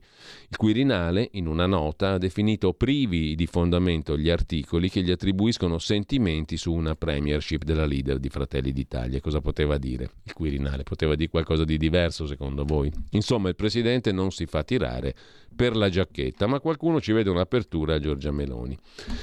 Appassioniamoci pure a queste mh, stupidaggini. Mh, chi tira per la giacca il presidente è l'oggetto dell'articolo di Alessandro Sallusti. Il Quirinale non è una casa di vetro, il problema era nell'aria. Attenti a Mattarella, i conti senza l'oste, aveva titolato Libero, ipotizzando che il Quirinale avrebbe messo becco, che in parte gli compete, sulla composizione del futuro governo, per arginare un'eventuale vittoria a valanga del centrodestra guidato Meloni. Ieri Marzio Breda, il decano dei Quirinalisti, ha pubblicato un articolo nascosto in basso a pagina otto sul Corriere della Sera che è una vera bomba. E scrive Breda, due punti virgolette. Il punto chiave del problema è: la Costituzione spiega che non c'è alcun automatismo. A Mattarella compete, dopo aver consultato le forze politiche presenti in Parlamento e dopo averne ascoltato indicazioni e programmi, affidare l'incarico di formare un nuovo governo a chi offra maggiori garanzie sulla base di un saldo consenso degli alleati e di una maggioranza in Parlamento. Tra i diversi fronti che Mattarella dovrà considerare per la nomina, scriveva ancora Breda ieri sul Corriere, c'è pure la cornice geopolitica delle alleanze dove l'Italia è inserita, essendo il capo dello Stato garante dei trattati internazionali. In altre parole, commenta Alessandro Sallusti, Breda sostiene, da sue fonti interne al Quirinale, che non è automatico che a una Meloni vincitrice corrisponda una Meloni premier. Apriti cielo, in mattinata l'ufficio stampa del Quirinale si è affrettato a far sapere che sono privi di fondamento gli articoli che presumono di interpretare o dar notizia di reazioni o sentimenti del Colle su quanto espresso nel confronto elettorale. Mai prima d'ora, sottolinea Sallusti, il Colle aveva smentito con tanta durezza una nota del suo giornalista Principe. Cos'è successo non lo so, ma escludo che Marzio Breda, collega che reputo tra i più scrupolosi, si sia bevuto il cervello. Quelle teorie descritte non sono frutto della sua fantasia, semmai di quella di qualcuno di autorevole che vive o gravita al Quirinale, che a differenza di ciò che si pensa non è un palazzo di vetro, ma un luogo di intrighi e complotti. Certo, ce lo dice Breda, qualcuno lì dentro ha dubbi che Meloni e Salvini possano governare. Questo qualcuno non è Mattarella, ci dice il Colle. Bene, conclude Sallusti, crediamo pure a questo, ma mi raccomando, Presidente, stavolta vigili bene, non come fece il suo predecessore Napolitano. Sempre dalla prima pagina del quotidiano Libero, Salvini incalza Draghi, tetto alle bollette del gas, intervista all'analista geopolitico Dario Fabbri, Putin è stato ingannato, la guerra la vince la Cina, e poi l'intervista al sottosegretario leghista Molteni, che poi vediamo più in dettaglio, sul record di sbarchi. Dobbiamo tornare in Libia per fermare i clandestini. Bisogna rovesciare il paradigma della sinistra, tutta ius scholae, ius soli e clandestini raccontati come risorse, quando invece il quarantacinque per cento dei reati dei minorenni e il trentatré per cento dei reati commessi dagli adulti sono di matrice extracomunitaria, racconta Molteni a Pietro Senaldi. Andiamo in Africa a fermare i barconi, così Libero riassume la chiacchierata col sottosegretario leghista agli interni. La situazione sta esplodendo, alle porte un disastro umanitario. L'Unione Europea, che apprezzava le nostre politiche, intervenga. La sinistra ha smantellato quello che avevamo fatto, i risultati si vedono. Più sbarchi e più morti. Quel che la sinistra sa e non dice è che Bruxelles era molto soddisfatta dalla politica di Salvini al Viminale. Non ricevemmo contestazioni, ma incoraggiamenti. Le O N G, le nazioni che prestano a queste barche la loro bandiera, vanno considerate primo porto d'approdo dei naufraghi. Li accolgano. E ancora a chiudere la prima pagina di Libero, poi sentiamo il primo brano musicale di oggi e ci divertiamo un po', come ricavare trentasei miliardi dalla giustizia. L'intervista di Fausto Carioti a Nordio, l'ex Carlo Nordio, candidato con Fratelli d'Italia, ex magistrato. Il mio piano sulla giustizia fa risparmiare trentasei miliardi. Semplifichiamo le norme, depenalizziamo i reati minori, ma sulle droghe niente sconti. La fiamma nel simbolo di Fratelli d'Italia non mi dà nessun fastidio. Il reato di abuso d'ufficio va eliminato, ha creato l'amministrazione difensiva, nessun sindaco o assessore firma più con tranquillità. L'autonomia del Veneto? L'autonomia, dice il magistrato veneto, non affievolisce il sentimento nazionale, lo rafforza quando le regioni hanno tradizioni culturali e storiche diverse. E con questo ci fermiamo alle otto e trenta, poi la pausa o dopo il primo brano musicale di oggi. Primo brano musicale di oggi che ha a che fare con un personaggio molto noto, vale a dire con Michael Jackson e i suoi fratelli.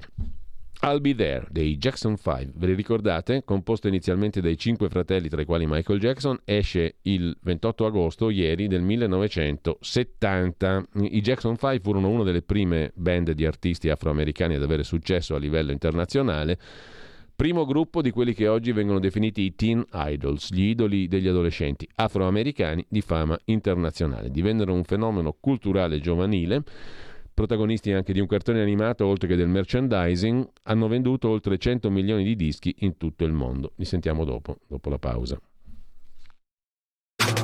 Stai ascoltando Radio Libertà, la tua voce libera, senza filtri né censura. La tua radio.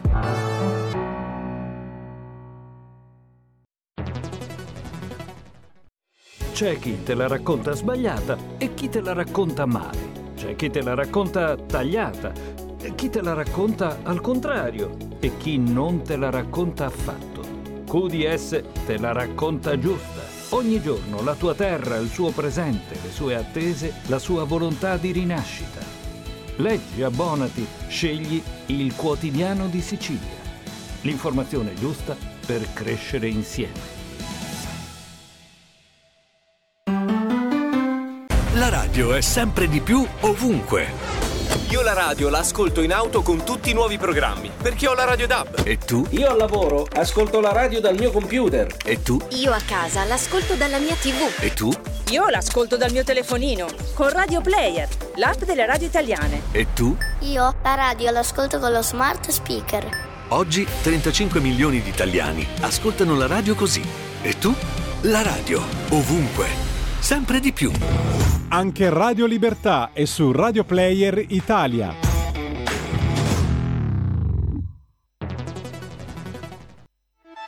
Stai ascoltando Radio Libertà, la tua voce libera, senza filtri né censure, la tua radio.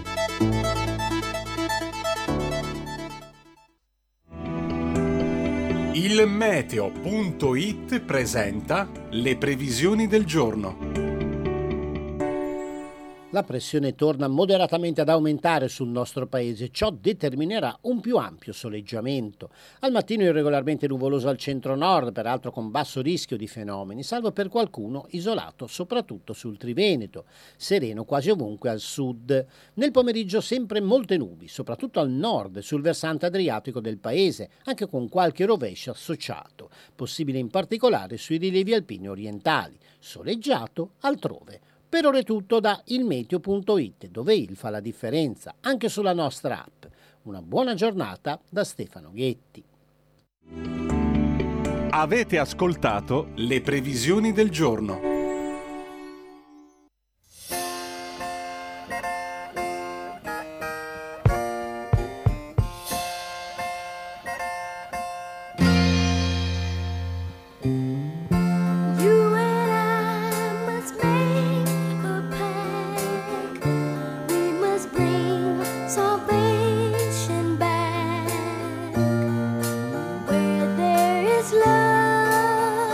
Love, I'll be there.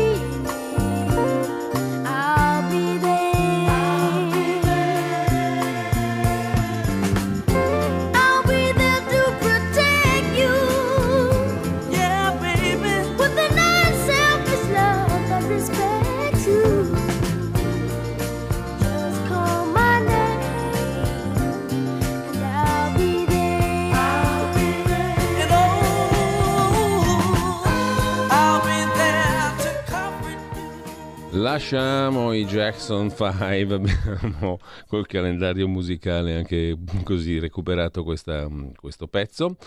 E intanto ehm, piccolo sguardo lo diamo anche, ce, ce ne eravamo dimenticati, al Sole ventiquattro Ore del lunedì, che si occupa in apertura stamattina di eh, due questioni principali, vale a dire eh, smart working, tutte le novità dal primo settembre, per il lavoro agile serve l'accordo individuale tra dipendente e azienda, senza l'intesa scatta il rientro, e poi assunzioni extra Unione Europea, cinquantamila permessi, netta crescita nel duemilaventuno dei titoli di soggiorno dopo anni di diminuzione. I permessi di soggiorno per i cittadini extracomunitari tornano ai livelli pre-Covid nell'Unione Europea a ventisette. Prezzi dell'energia sempre più alti e non è finita, famiglie e imprese ormai alle corde, scrive il quotidiano di Confindustria. Italia Oggi sette, invece il quotidiano diretto da Marino Longoni del lunedì, si occupa dei debiti, conviene rateizzarli, procedure concorsuali e nuova rateazione semplificata al test di opportunità. Prima di ristrutturare è bene soppesare le opzioni disponibili e i costi-benefici. Prima di ristrutturare i debiti, soprattutto tributari, occorre eseguire un'attenta valutazione delle opzioni disponibili e dei costi-benefici, anche in considerazione della possibilità che ora offre la rateazione semplificata da poco introdotta, articolo quindici bis, legge quindici luglio duemilaventidue, numero novantuno, un'alternativa valida alla crisi, sostiene Marino Longoni nel commento di prima pagina su Italia Oggi. Lasciamo Italia Oggi, adesso prima di andare ad alcuni degli articoli principali della giornata, un articolo così generale, chiamiamolo pure di sistema, se il parolone, la definizione, anzi no, se la parola non è troppo grossa, più che la parola la locuzione, comunque articolo strutturale di sistema che allarga lo sguardo, diciamo così, al panorama complessivo. Che cosa ci racconta Dagospia dell'ottimo D'Agostino, frequentatore dei palazzi romani, che una volta chiuse le urne, contati i voti, arriverà il diluvio. Sottinteso, cosa andate a votare a fare, popolo bue? Lasciate le leve del comando nelle mani dei comandanti. Tra Meloni e Salvini si arriverà alla resa dei conti.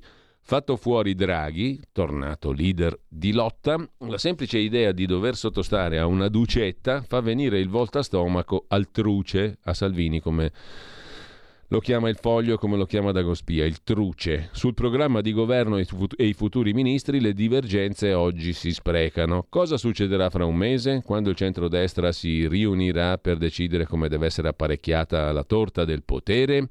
A quel punto, con l'aiuto di Marina, Berlusconi potrebbe anche risvegliarsi dal filtro magico della fattucchiera Alicia Ronzulli, che lo ha stravolto portandolo a mollare il governo Draghi, e quindi sfilarsi da una coalizione che vede l'Unione Europea come il vaiolo delle scimmie. Una volta sfarinato il centrodestra con l'uscita di Forza Italia, a Mattarella non resterà che mettere in piedi un altro governo di salute pubblica. Insomma, Dagospia ci dice che sostanzialmente è Fratelli d'Italia qui il tallone attraverso il quale, il tallone d'Achille attraverso il quale poi, o colpendo il quale, va a puttane, per, perdonate diciamo così il termine politologico, l'intera coalizione di centrodestra, anche se dovesse risultare vincente. Forza Italia se ne va, crolla il castello e un altro governo di salute pubblica, questo naturalmente dopo il voto. Ma a proposito di dopo il voto, ci sono due pagine sul Corriere della Sera su questo tema, più o meno girandoci intorno. Così Salvini e Meloni si marcano, il derby tra leader sul lungomare, comizio a Messina oggi, stessa ora, a pochi chilometri l'uno dall'altra. L'uno dall'altro, li ha definiti entrambi maschi il Corriere della Sera, sia Salvini che Meloni. L'uno dall'altra o l'una dall'altro, comunque pare che siano maschio e femmina, eh? Sal- Salvini e Meloni, rispettivamente Salvini maschio, Meloni femmina. Comunque, dice il leghista, non ho l'agenda degli altri, troverò il modo di abbracciarla o abbracciarlo. Ecco, questo è un altro bel problema di oggi. Abbracciarla Meloni o abbracciarlo, sempre la Meloni. la Meloni, il Salvini. La notte può portare consiglio, scrive il Labate, Tommaso Labate del Corriere della Sera, spingere i rispettivi staff ad attivare in extremis un canale diplomatico per fare in modo che le agende facciano slittare di un'oretta uno dei due appuntamenti, oppure magari come segnale di distensione reciproca per cercare il tavolo comune da consumare sorridendo a beneficio dei fotografi. Se invece non accadrà, oggi a mezzogiorno il lungomare della città di Messina tornerà ad avere su di sé i riflettori della politica nazionale. Alla versione messinese del western Mezzogiorno di fuoco partecipano Giorgia Meloni e Matteo Salvini. Lei ha inserito nel programma un incontro al mercato Vascone, lui è atteso alla Marina del Nettuno. L'orologio è spietato, a mezzogiorno parla lei, a mezzogiorno parla lui. Insomma, stessa ora a pochi chilometri l'uno dall'altro. Questo è un segnale molto importante per capire cosa succederà dopo, ci racconta il Corriere della Sera, evidentemente. Sul tema viene intervistato anche Guido Crosetto, cofondatore di Fratelli d'Italia. Prima domanda che rivolge il Corriere a Crosetto: Giorgia Meloni può fidarsi dei suoi alleati?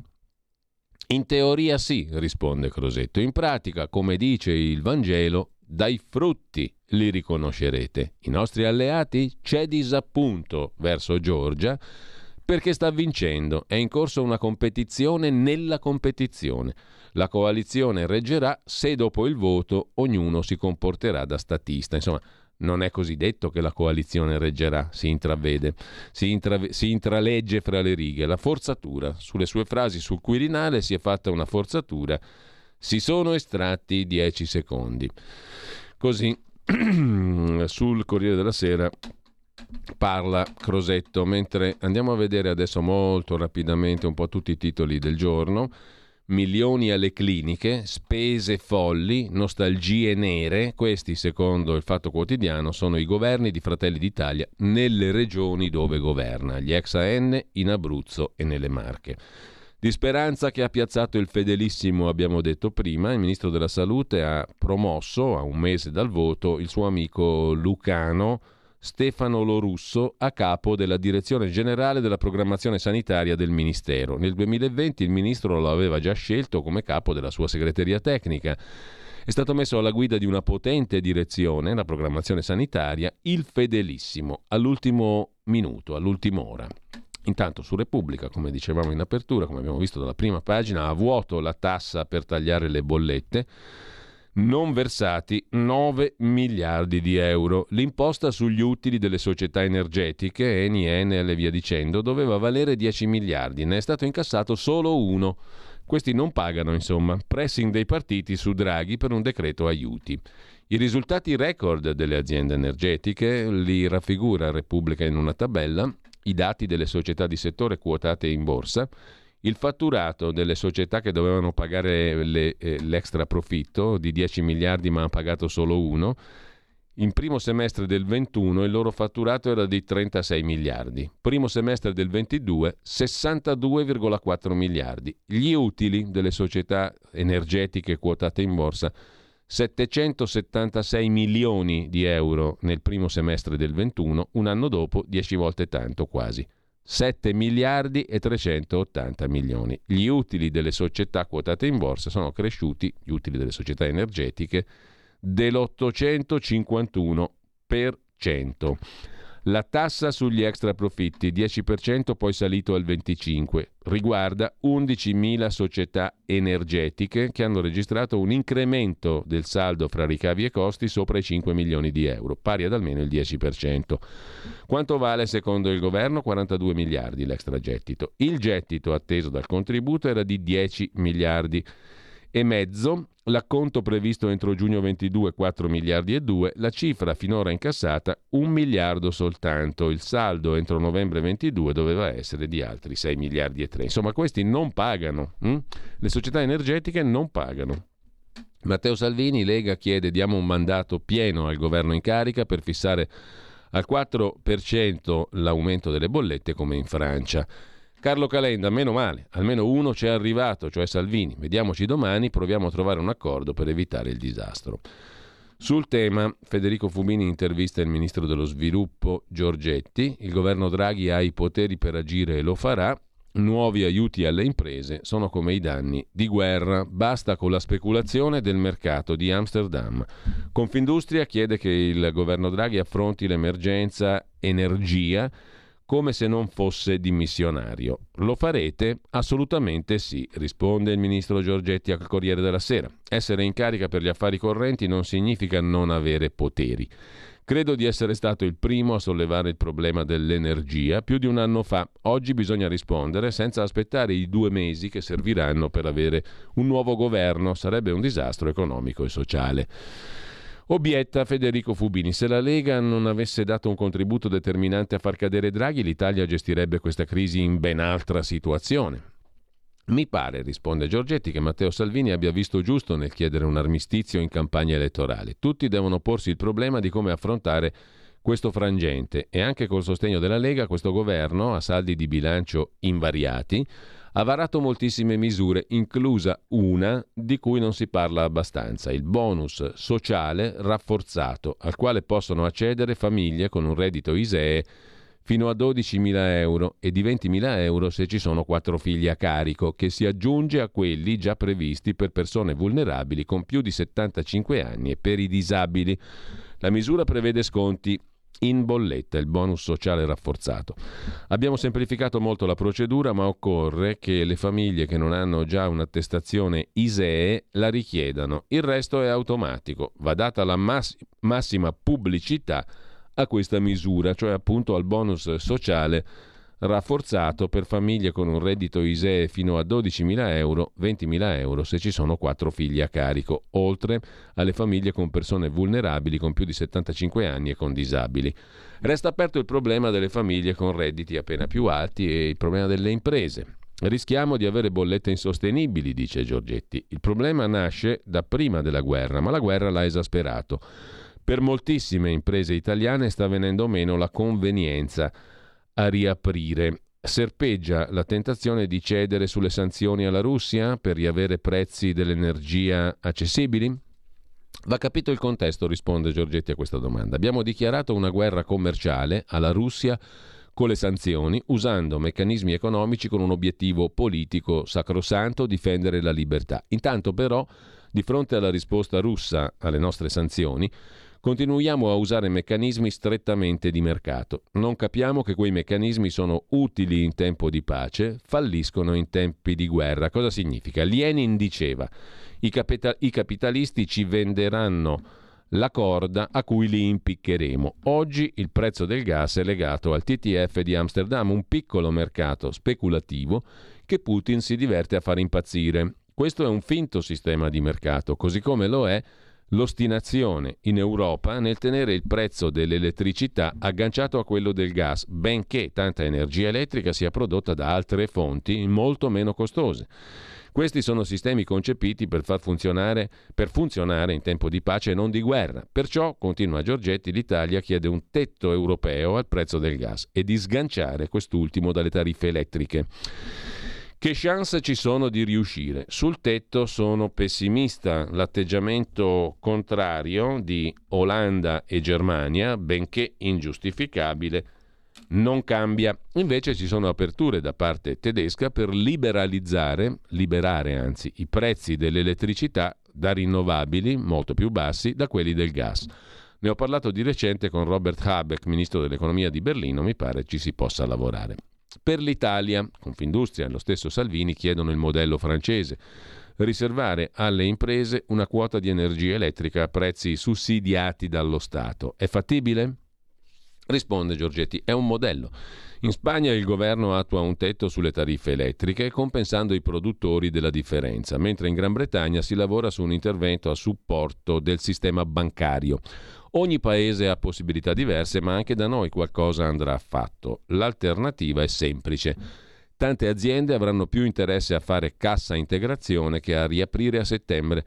l'impatto generale sulla ricchezza del paese rischia di essere molto maggiore del costo di qualunque misura di sostegno. Alcune di queste in Italia possono pesare per decine di miliardi, ma durante la pandemia, giustamente, l'Europa ha sospeso le regole, permettendo ai paesi di fare scostamenti di bilancio. Questa è un'emergenza economica e sociale ed è il focolaio da cui parte l'inflazione. Se avessimo potuto sterilizzare gli aumenti per i consumatori da subito, non avremmo adesso questi aumenti dei prezzi. Il debito pubblico è già alto, i costi colossali, non si tratta di fare spesa allegra, risponde Giorgetti, ma di pagare danni di guerra indiretti al sistema produttivo, dopo la decisione di aprire un conflitto commerciale con la Russia.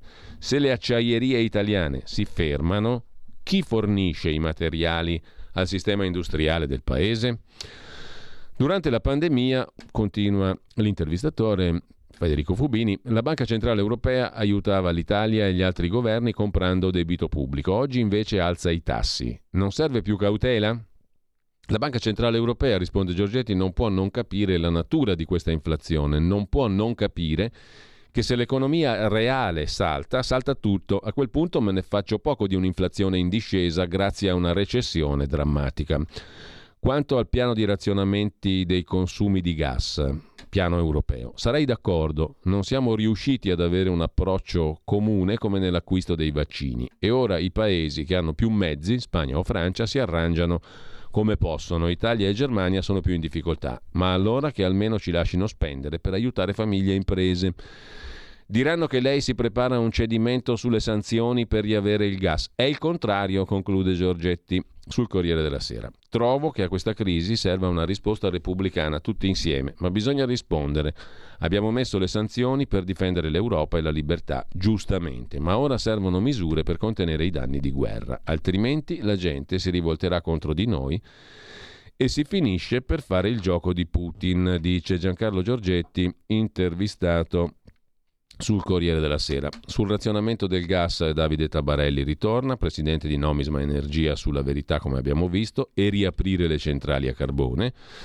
E poi ancora sul Corriere l'intervista a Carlo Calenda. Si prepara uno tsunami su energia, spread e titoli. Dobbiamo sganciare i prezzi del gas dalle rinnovabili. La Lega, vediamoci. Patto di responsabilità tra i partiti sul caro bollette. Forza Italia, Meloni e Lega erano contro le trivelle, oggi chiedono più produzione nazionale. Sulla questione eh, anche Tremonti si pronuncia, intervistato oggi da Repubblica. Lo scostamento di bilancio, come chiede peraltro Giorgetti, l'abbiamo sentito prima, d'accordo anche Forza Italia, Lega e Forza Italia sono per lo scostamento di bilancio, che in sintesi significa aiutiamo di più famiglie e imprese e usciamo dai vincoli di bilancio pubblico. Lo scostamento invece, secondo Tremonti, sarebbe molto rischioso perché la speculazione è in agguato, dice Tremonti a Repubblica. Draghi ha ignorato l'allarme energia. Opere come quella di Piombino vanno decise a livello nazionale per superare i veti dei territori, nel suo stesso partito, cioè Fratelli d'Italia. In tema di interviste c'è anche da segnalare l'intervista di, della Stampa a Matteo Renzi. Letta incoerente, sta con gli anti-Draghi. Non credo a Giorgia Meloni, fa la finta moderata. Fratelli d'Italia capirà che i veri patrioti in Europa costruiscono e non distruggono. Sulla leva militare Italia la sanità, la Lega le spara grosse, sono strategie senza copertura. Draghi l'ha fatto cadere Conte, come Salvini e Berlusconi ha pensato ai voti. Salvini ne spara una al giorno, la leva militare non può tornare, faccia politica e non provochi. Carlo Calenda, credo nel progetto Renew Italia. Per farlo ho dovuto fare un passo indietro. E Giorgia Meloni è inadeguata, amica di Orban, della peggior destra europea. Per quanto concerne invece Il, il settembre che ci si prospetta dopo il super agosto, ci sono due pagine sul giornale in cronaca lombarda e milanese. Dopo il super agosto i locali a Milano ora temono un altro lockdown, stavolta per la crisi energetica, e dicono no all'orario corto. Gli hotel sono tornati ai livelli pre-covid, stimano per l'autunno camere piene all'ottanta per cento. I ristoranti in galleria a Milano hanno lavorato meglio dell'anno dell'Expo, ma pesano le incognite, bollette alte e rischio di chiusura anticipata. La paura, insomma, a Milano, in Lombardia, è quella dei lockdown, stavolta per motivi energetici. Sulla questione invece delle pensioni, altro tema caldo mh, di queste settimane, sulla questione delle pensioni si sofferma con due pagine in apertura il Quotidiano Nazionale. Si cambia quota quarantuno o in pensione a sessantadue anni, cosa può succedere dopo le elezioni? Salvini vuole avvantaggiare gli operai del nord e i lavoratori precoci, i sindacati rilanciano a sessantadue anni in pensione per tutti, ma c'è il nodo delle coperture, scrive il Quotidiano Nazionale, che poi intervista il segretario della C I S L Luigi Sbarra, che dice sì all'uscita anticipata. Asse con la Lega, non importa il partito, importa il contenuto, il merito della questione. Serve una riforma vera che permetta la flessibilità in uscita, dice il segretario della C I S L. Sul tema invece delle finanze pubbliche, di gabbia dei conti pubblici italiani dopo Draghi parla Giuseppe Liturri, che leggete sulla Verità, la potete leggere questo articolo anche su Start Magazine. Come e perché è già segnato il perimetro della finanza pubblica per i prossimi anni. Si è conclusa la corsa alle candidature per il venticinque settembre e ora è auspicabile che tutti i soggetti coinvolti si leggano o si rileggano quattro pagine del documento di economia e di finanza presentato da Mario Draghi e Daniele Franco ad aprile scorso. Da pagina settanta a pagina settantaquattro del D E F, documento economia e finanza, dello scorso aprile, è definito il sentiero della politica di bilancio dal duemilaventidue al duemilaventicinque e pone una pesantissima ipoteca su tutte le ipotesi di politica economica o di bilancio che circolano in questi giorni. È un sentiero tutto in salita per noi, in discesa per il deficit, che deve osservare le regole di bilancio europee. Chi propone tagli di tasse o aumenti di spese deve avere anche il coraggio di trarre le conseguenze e affermare che quei numeri sono scritti sull'acqua, e poi convincere anche la Commissione europea. Insomma, abbiamo il pilota automatico, sostiene, sostiene Giuseppe Liturri. Sulla questione economica, prima di tornare ai quotidiani di oggi, vi segnalo anche sul sussidiario punto net l'articolo dedicato, anzi un'intervista con Domenico Lombardi, economista, ex consigliere del Fondo Monetario Internazionale, sulla crisi in Germania, sugli effetti eh, sull'Italia. Le difficoltà dell'economia tedesca si ripercuotono sulla intera Unione Europea e sulle scelte della Banca Centrale Europea. Il nuovo governo italiano dovrà prendere decisioni importanti. In Germania è arrivata una revisione al rialzo della crescita, molto modesta, dello zero, qualcosa, un dato che va osservato in una valutazione complessiva dell'economia tedesca, considerando che la Germania è in difficoltà, con ripercussioni sull'intera economia europea. Intanto, altro tema ancora, l'emergenza immigrazione. A fare il punto su questo in particolare Il Tempo di Roma. A pagina tre l'articolo di dettaglio, nuovo record di sbarchi, duemila arrivi in ventiquattro ore, Lampedusa quasi milleseicento persone a fronte di trecentocinquanta posti disponibili, nei primi otto mesi del diciannove con Salvini ministro erano cinquemila gli sbarchi, quest'anno sono oltre cinquantatremila, dieci volte. Sulla questione anche appunto l'intervista di Libero a Nicola Molteni, che poi riprenderemo. Promesse a confronto anche in tema di giustizia, un altro dei capitoli di discussione del programma per i prossimi governi, di dibattito elettorale, insomma, sul da farsi. Le promesse dei partiti a confronto vengono prese in esame su Domani da Giulia Merlo. La giustizia è il capitolo chiave dei programmi di tutti i partiti. Il centrodestra vuole riscrivere le riforme fatte, separare le carriere dei magistrati. Il Partito Democratico difende il lavoro di Marta Cartabia e vuole riformare il carcere. Scelte garantiste per il terzo polo, il Movimento cinque Stelle punta su mafia e corruzione.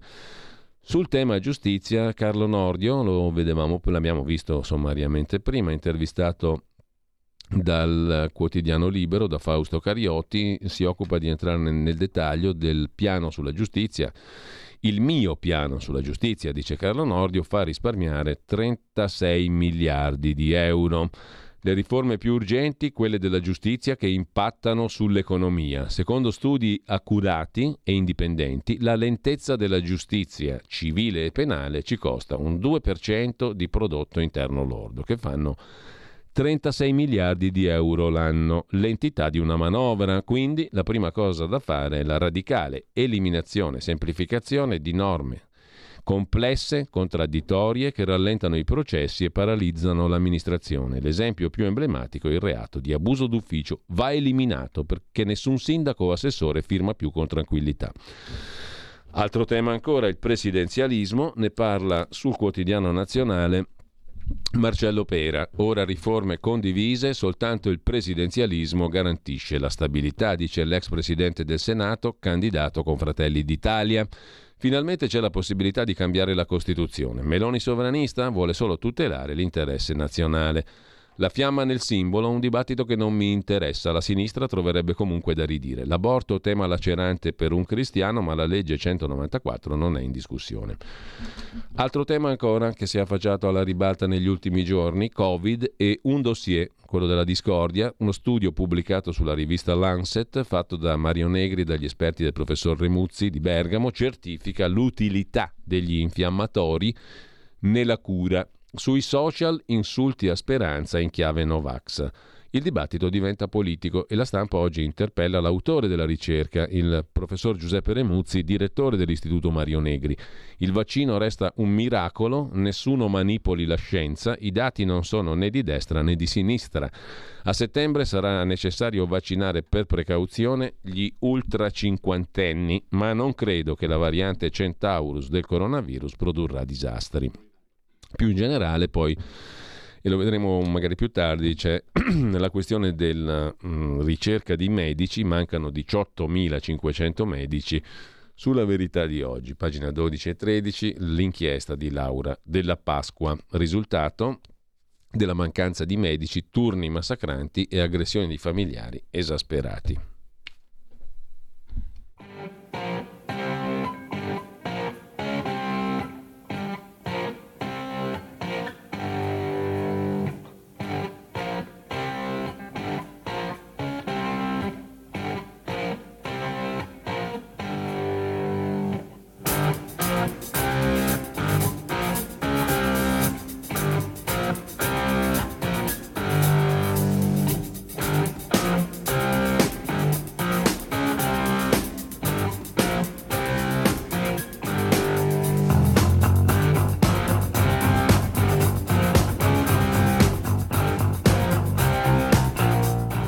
L'avete riconosciuto tutti, ma lo ascoltiamo dopo il celeberrimo riff di Smoke on the Water dei Deep Purple, che usciva in questi giorni, anzi ieri, il ventotto agosto del millenovecentosettantatré. Più di cento milioni di copie vendute nel mondo.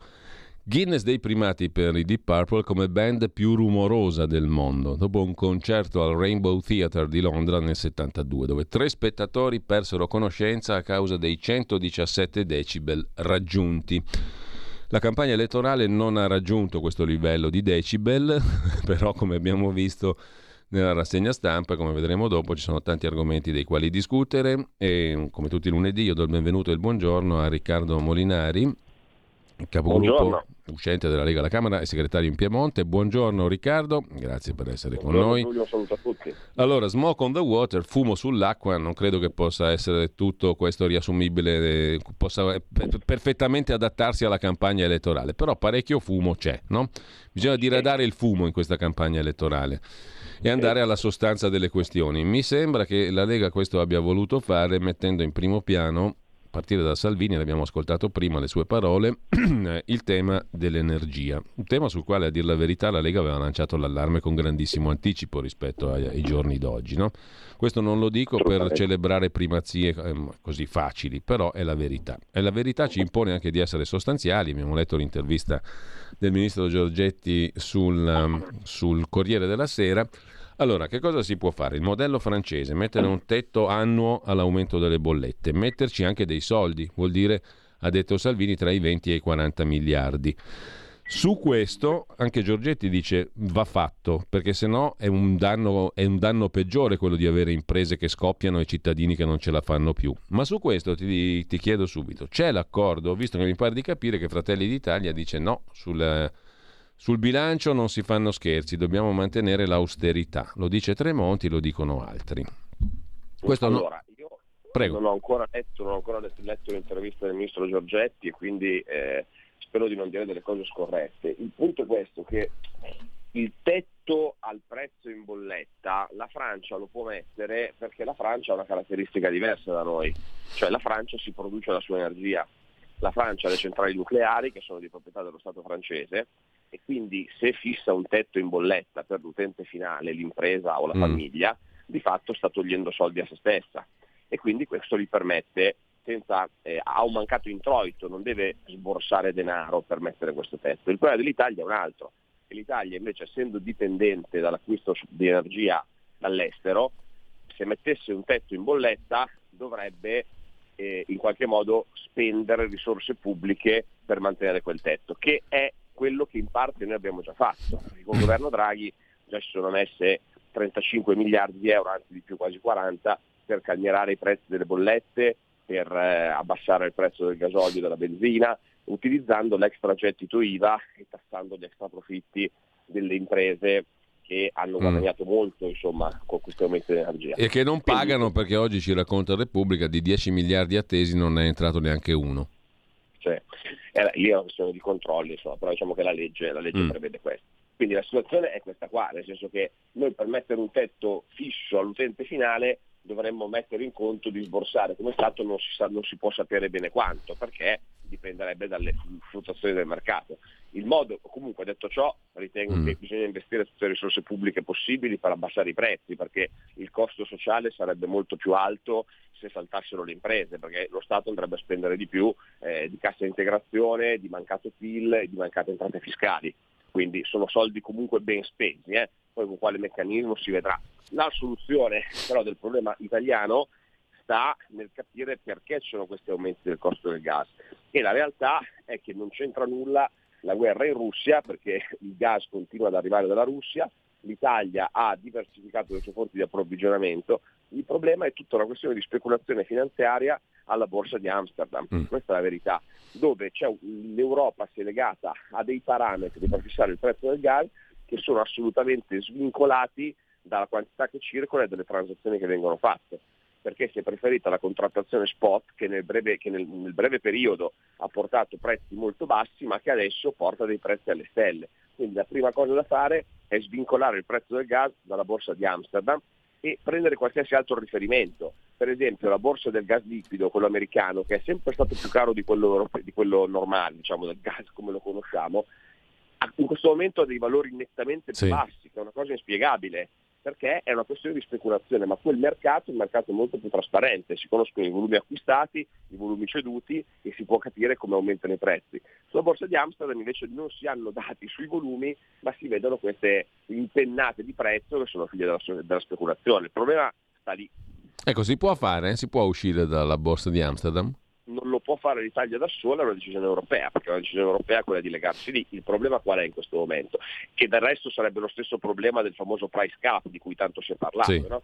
eh, ogni, ogni dibattito televisivo viene fuori, ah voi avete fatto cadere Draghi, siccome è stato Draghi c'era il price cap. Non è proprio così però, perché il price cap prevede un accordo a livello europeo e ci sono paesi come appunto l'Olanda, i cosiddetti frugali, o la stessa Germania, che invece non vuole mettere un limite al prezzo, svincolarsi dai, dai costi altissimi di Amsterdam, perché hanno molto più bisogno di noi di gas, penso ai tedeschi, e quindi temono che abbassare il prezzo porterebbe i russi a non venderglielo più.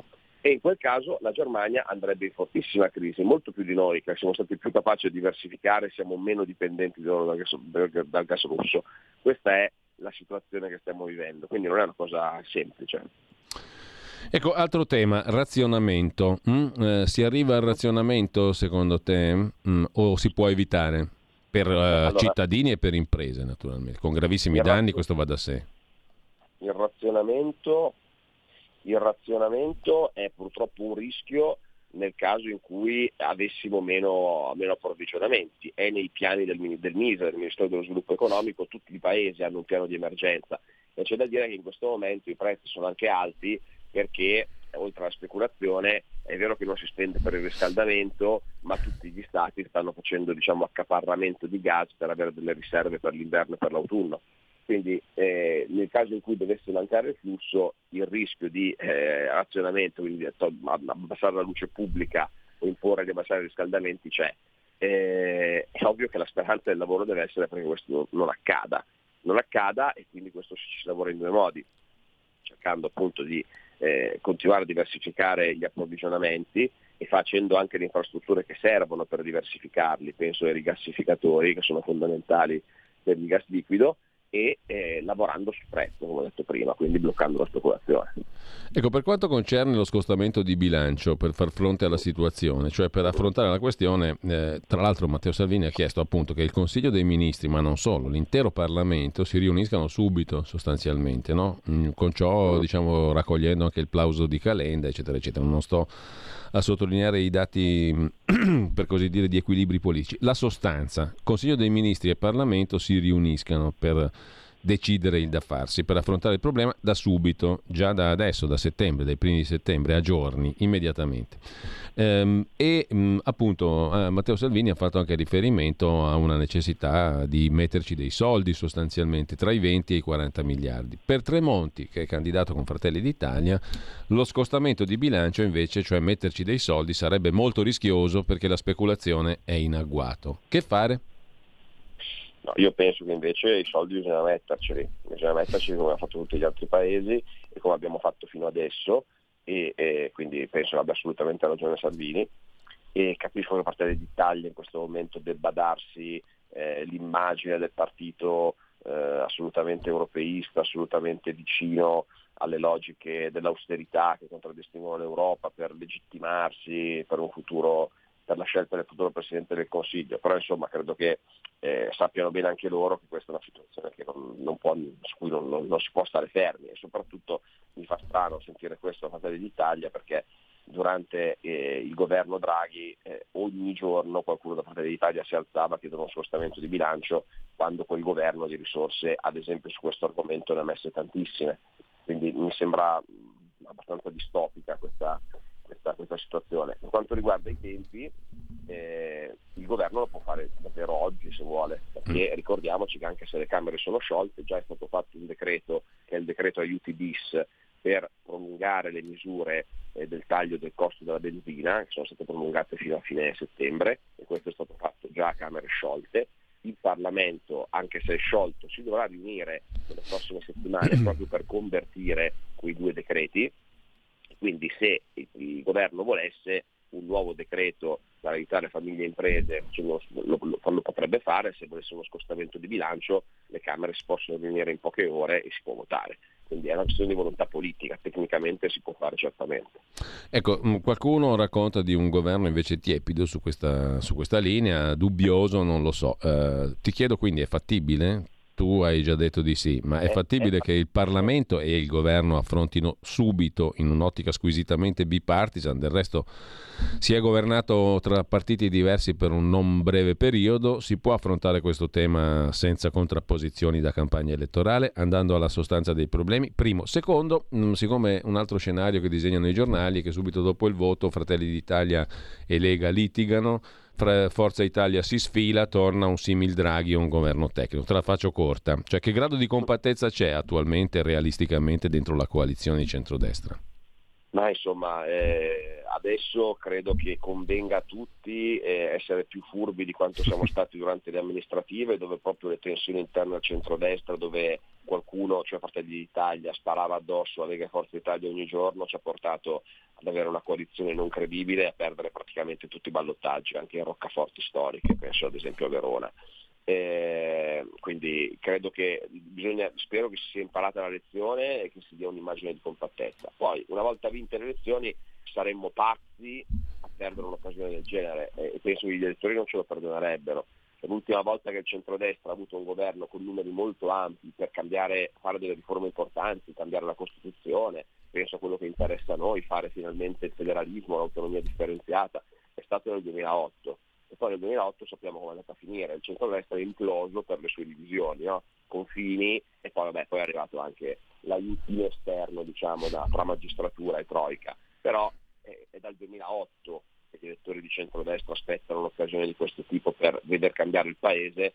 Molto probabilmente, poi finché non vedo i dati eh, penso che dobbiamo correre e fare campagna elettorale come stiamo facendo, ma se i dati dei sondaggi fossero confermati avremmo una maggioranza ampia, eh beh, se però poi ci mettiamo a litigare, perdiamo l'occasione, eh, vuol dire che ci meritiamo di stare all'opposizione altri dieci anni, perché poi i P D dimostrano di essere capaci a stare al governo con qualsiasi compagine, e se noi con numeri ampi come quelli che avremo finiremo a litigare, beh, insomma non, non faremo non faremo un buon lavoro e non daremo una buona rappresentanza di quelle che sono le ambizioni dei nostri elettori. Quindi le tensioni sicuramente ci sono, eh, questa, questi anni in cui Fratelli d'Italia è stata all'opposizione crescendo nei consensi, solo sparando contro di noi, certamente eh, non ha fatto bene al centrodestra, eh, però penso insomma che tutti quanti abbiamo la maturità per andare oltre, per cercare di lavorare insieme. Poi quelle che si creeranno tensioni dal punto di vista programmatico non le so, il programma ad oggi è condiviso,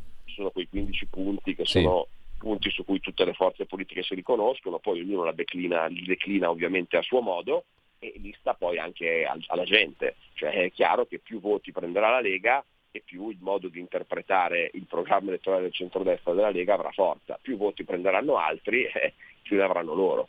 Ecco, Riccardo, ti rubo ancora un paio di minuti perché questa questione di cui abbiamo parlato, queste questioni, scostamento di bilancio, affrontare il tema energia e magari anche il capitolo pensioni, no? Oggi c'è un'intervista al segretario della C I S che dice a me non interessa Lega o non Lega.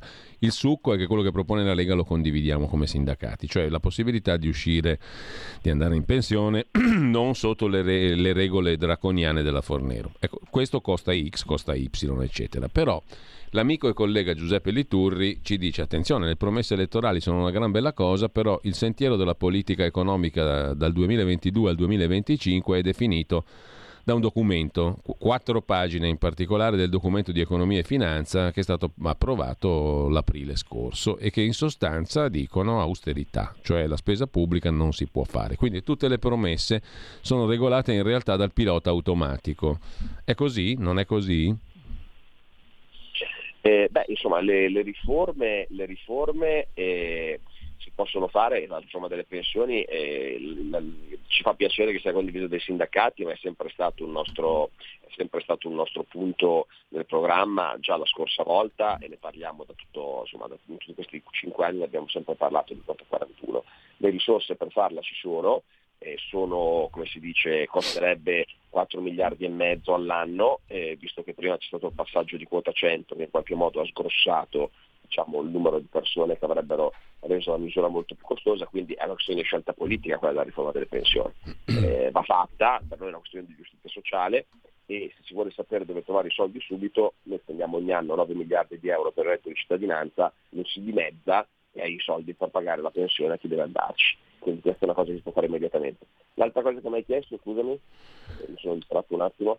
No, l'altra cosa che ti chiedevo era se queste promesse, diciamo, sono regolate o meno dal documento di economia e finanza, dall'austerità, certo, dal pilota automatico, per capirci. Certo. No, no, ma eh, come ti dicevo, le cose, le proposte che noi facciamo, le, le facciamo dicendo anche dove troviamo le coperture. E quindi eh, la questione di quota quarantuno eh, te, te l'ho spiegata. Poi c'è tutto il tema del taglio delle tasse, dove è chiaro che se dicessimo eh, dal ventisei eh, di settembre c'è cioè il quindici per cento di tasse per tutti, prenderemo in giro la gente, però invece spiegare i passaggi, cioè dire iniziamo a estenderla fino a chi fattura centomila euro, poi lavoriamo per ridurre le aliquote e poi pensiamo a una riforma del sistema delle detrazioni eh, che ci dà le risorse per abbassare l'aliquota fiscale a tutti quanti, è un ragionamento serio. L'importante è che sia chiaro che l'obiettivo nostro è quello di non mettere nuove tasse, mentre di là c'è chi parla della patrimoniale, della tassa di successione, quindi non mettere nuove tasse e lavorare per ridurle a tutti.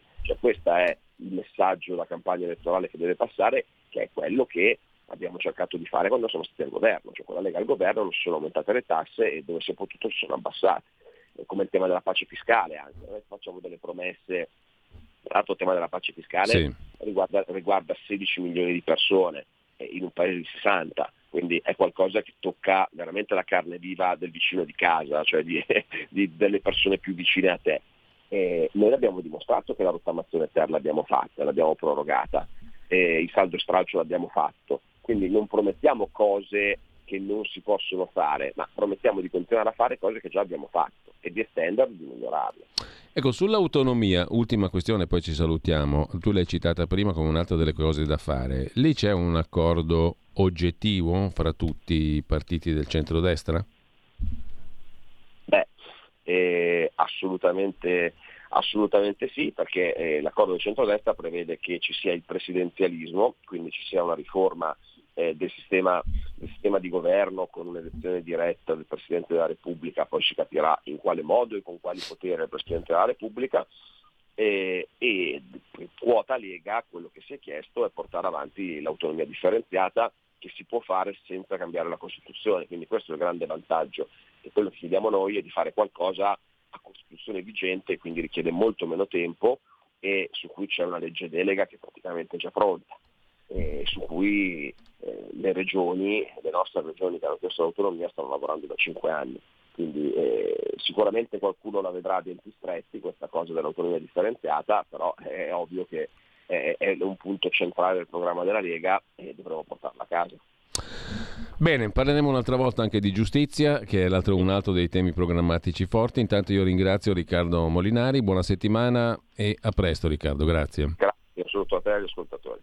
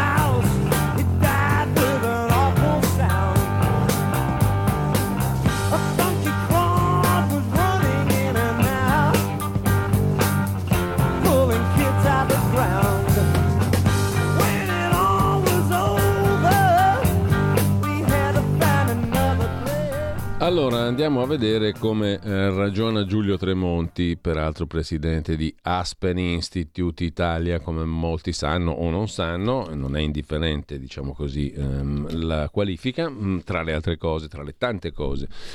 Come ragiona Tremonti, ne, ne parlavamo prima, in tema di mh, utilizzare o meno soldi pubblici per venire incontro anche alla questione del caro energia, un intervento dell'Europa per far sì che gli Stati membri taglino le imposte sull'energia e per calmierare i prezzi. Questa è la soluzione che l'ex ministro Tremonti, in corsa nelle liste di Fratelli d'Italia, antepone a quella di un tetto nazionale alle tariffe del gas e anche a uno scostamento di bilancio che, dice Tremonti, con l'inflazione e la speculazione in netta ripresa sarebbe una misura molto rischiosa. Cioè Salvini propone un intervento che possa costare venti quaranta miliardi per far fronte alla crisi energetica. Tremonti dice no, sostanzialmente, o comunque Fratelli d'Italia tramite Tremonti dice sostanzialmente no, anche se il governo Draghi non ha avvistato o voluto affrontare per tempo una crisi che si stava manifestando in tutta la sua gravità. Parlo di uno scenario che investe tutto l'Occidente, dice Tremonti oggi a Repubblica. Alla crisi energetica si somma l'inflazione gravissima. In realtà siamo davanti alla combinazione drammatica e pur prevedibile della fine della globalizzazione, che ha fra le conseguenze la guerra, e dello svanire dell'illusione finanziaria che ha dominato questo decennio. C'è il pericolo di una recessione con rilevanti conseguenze sociali e politiche. C'è chi, come Calenda, ritiene si debba sospendere la campagna elettorale. La proposta di per sé è responsabile, risponde Tremonti, ma il problema non è solo questo. Forse bisognerebbe chiedersi perché nei mesi passati, con le cause di crisi già presenti, sia stata nei fatti sospesa l'azione di governo. Tassare gli extra profitti delle imprese può contribuire ad alleviare la crisi?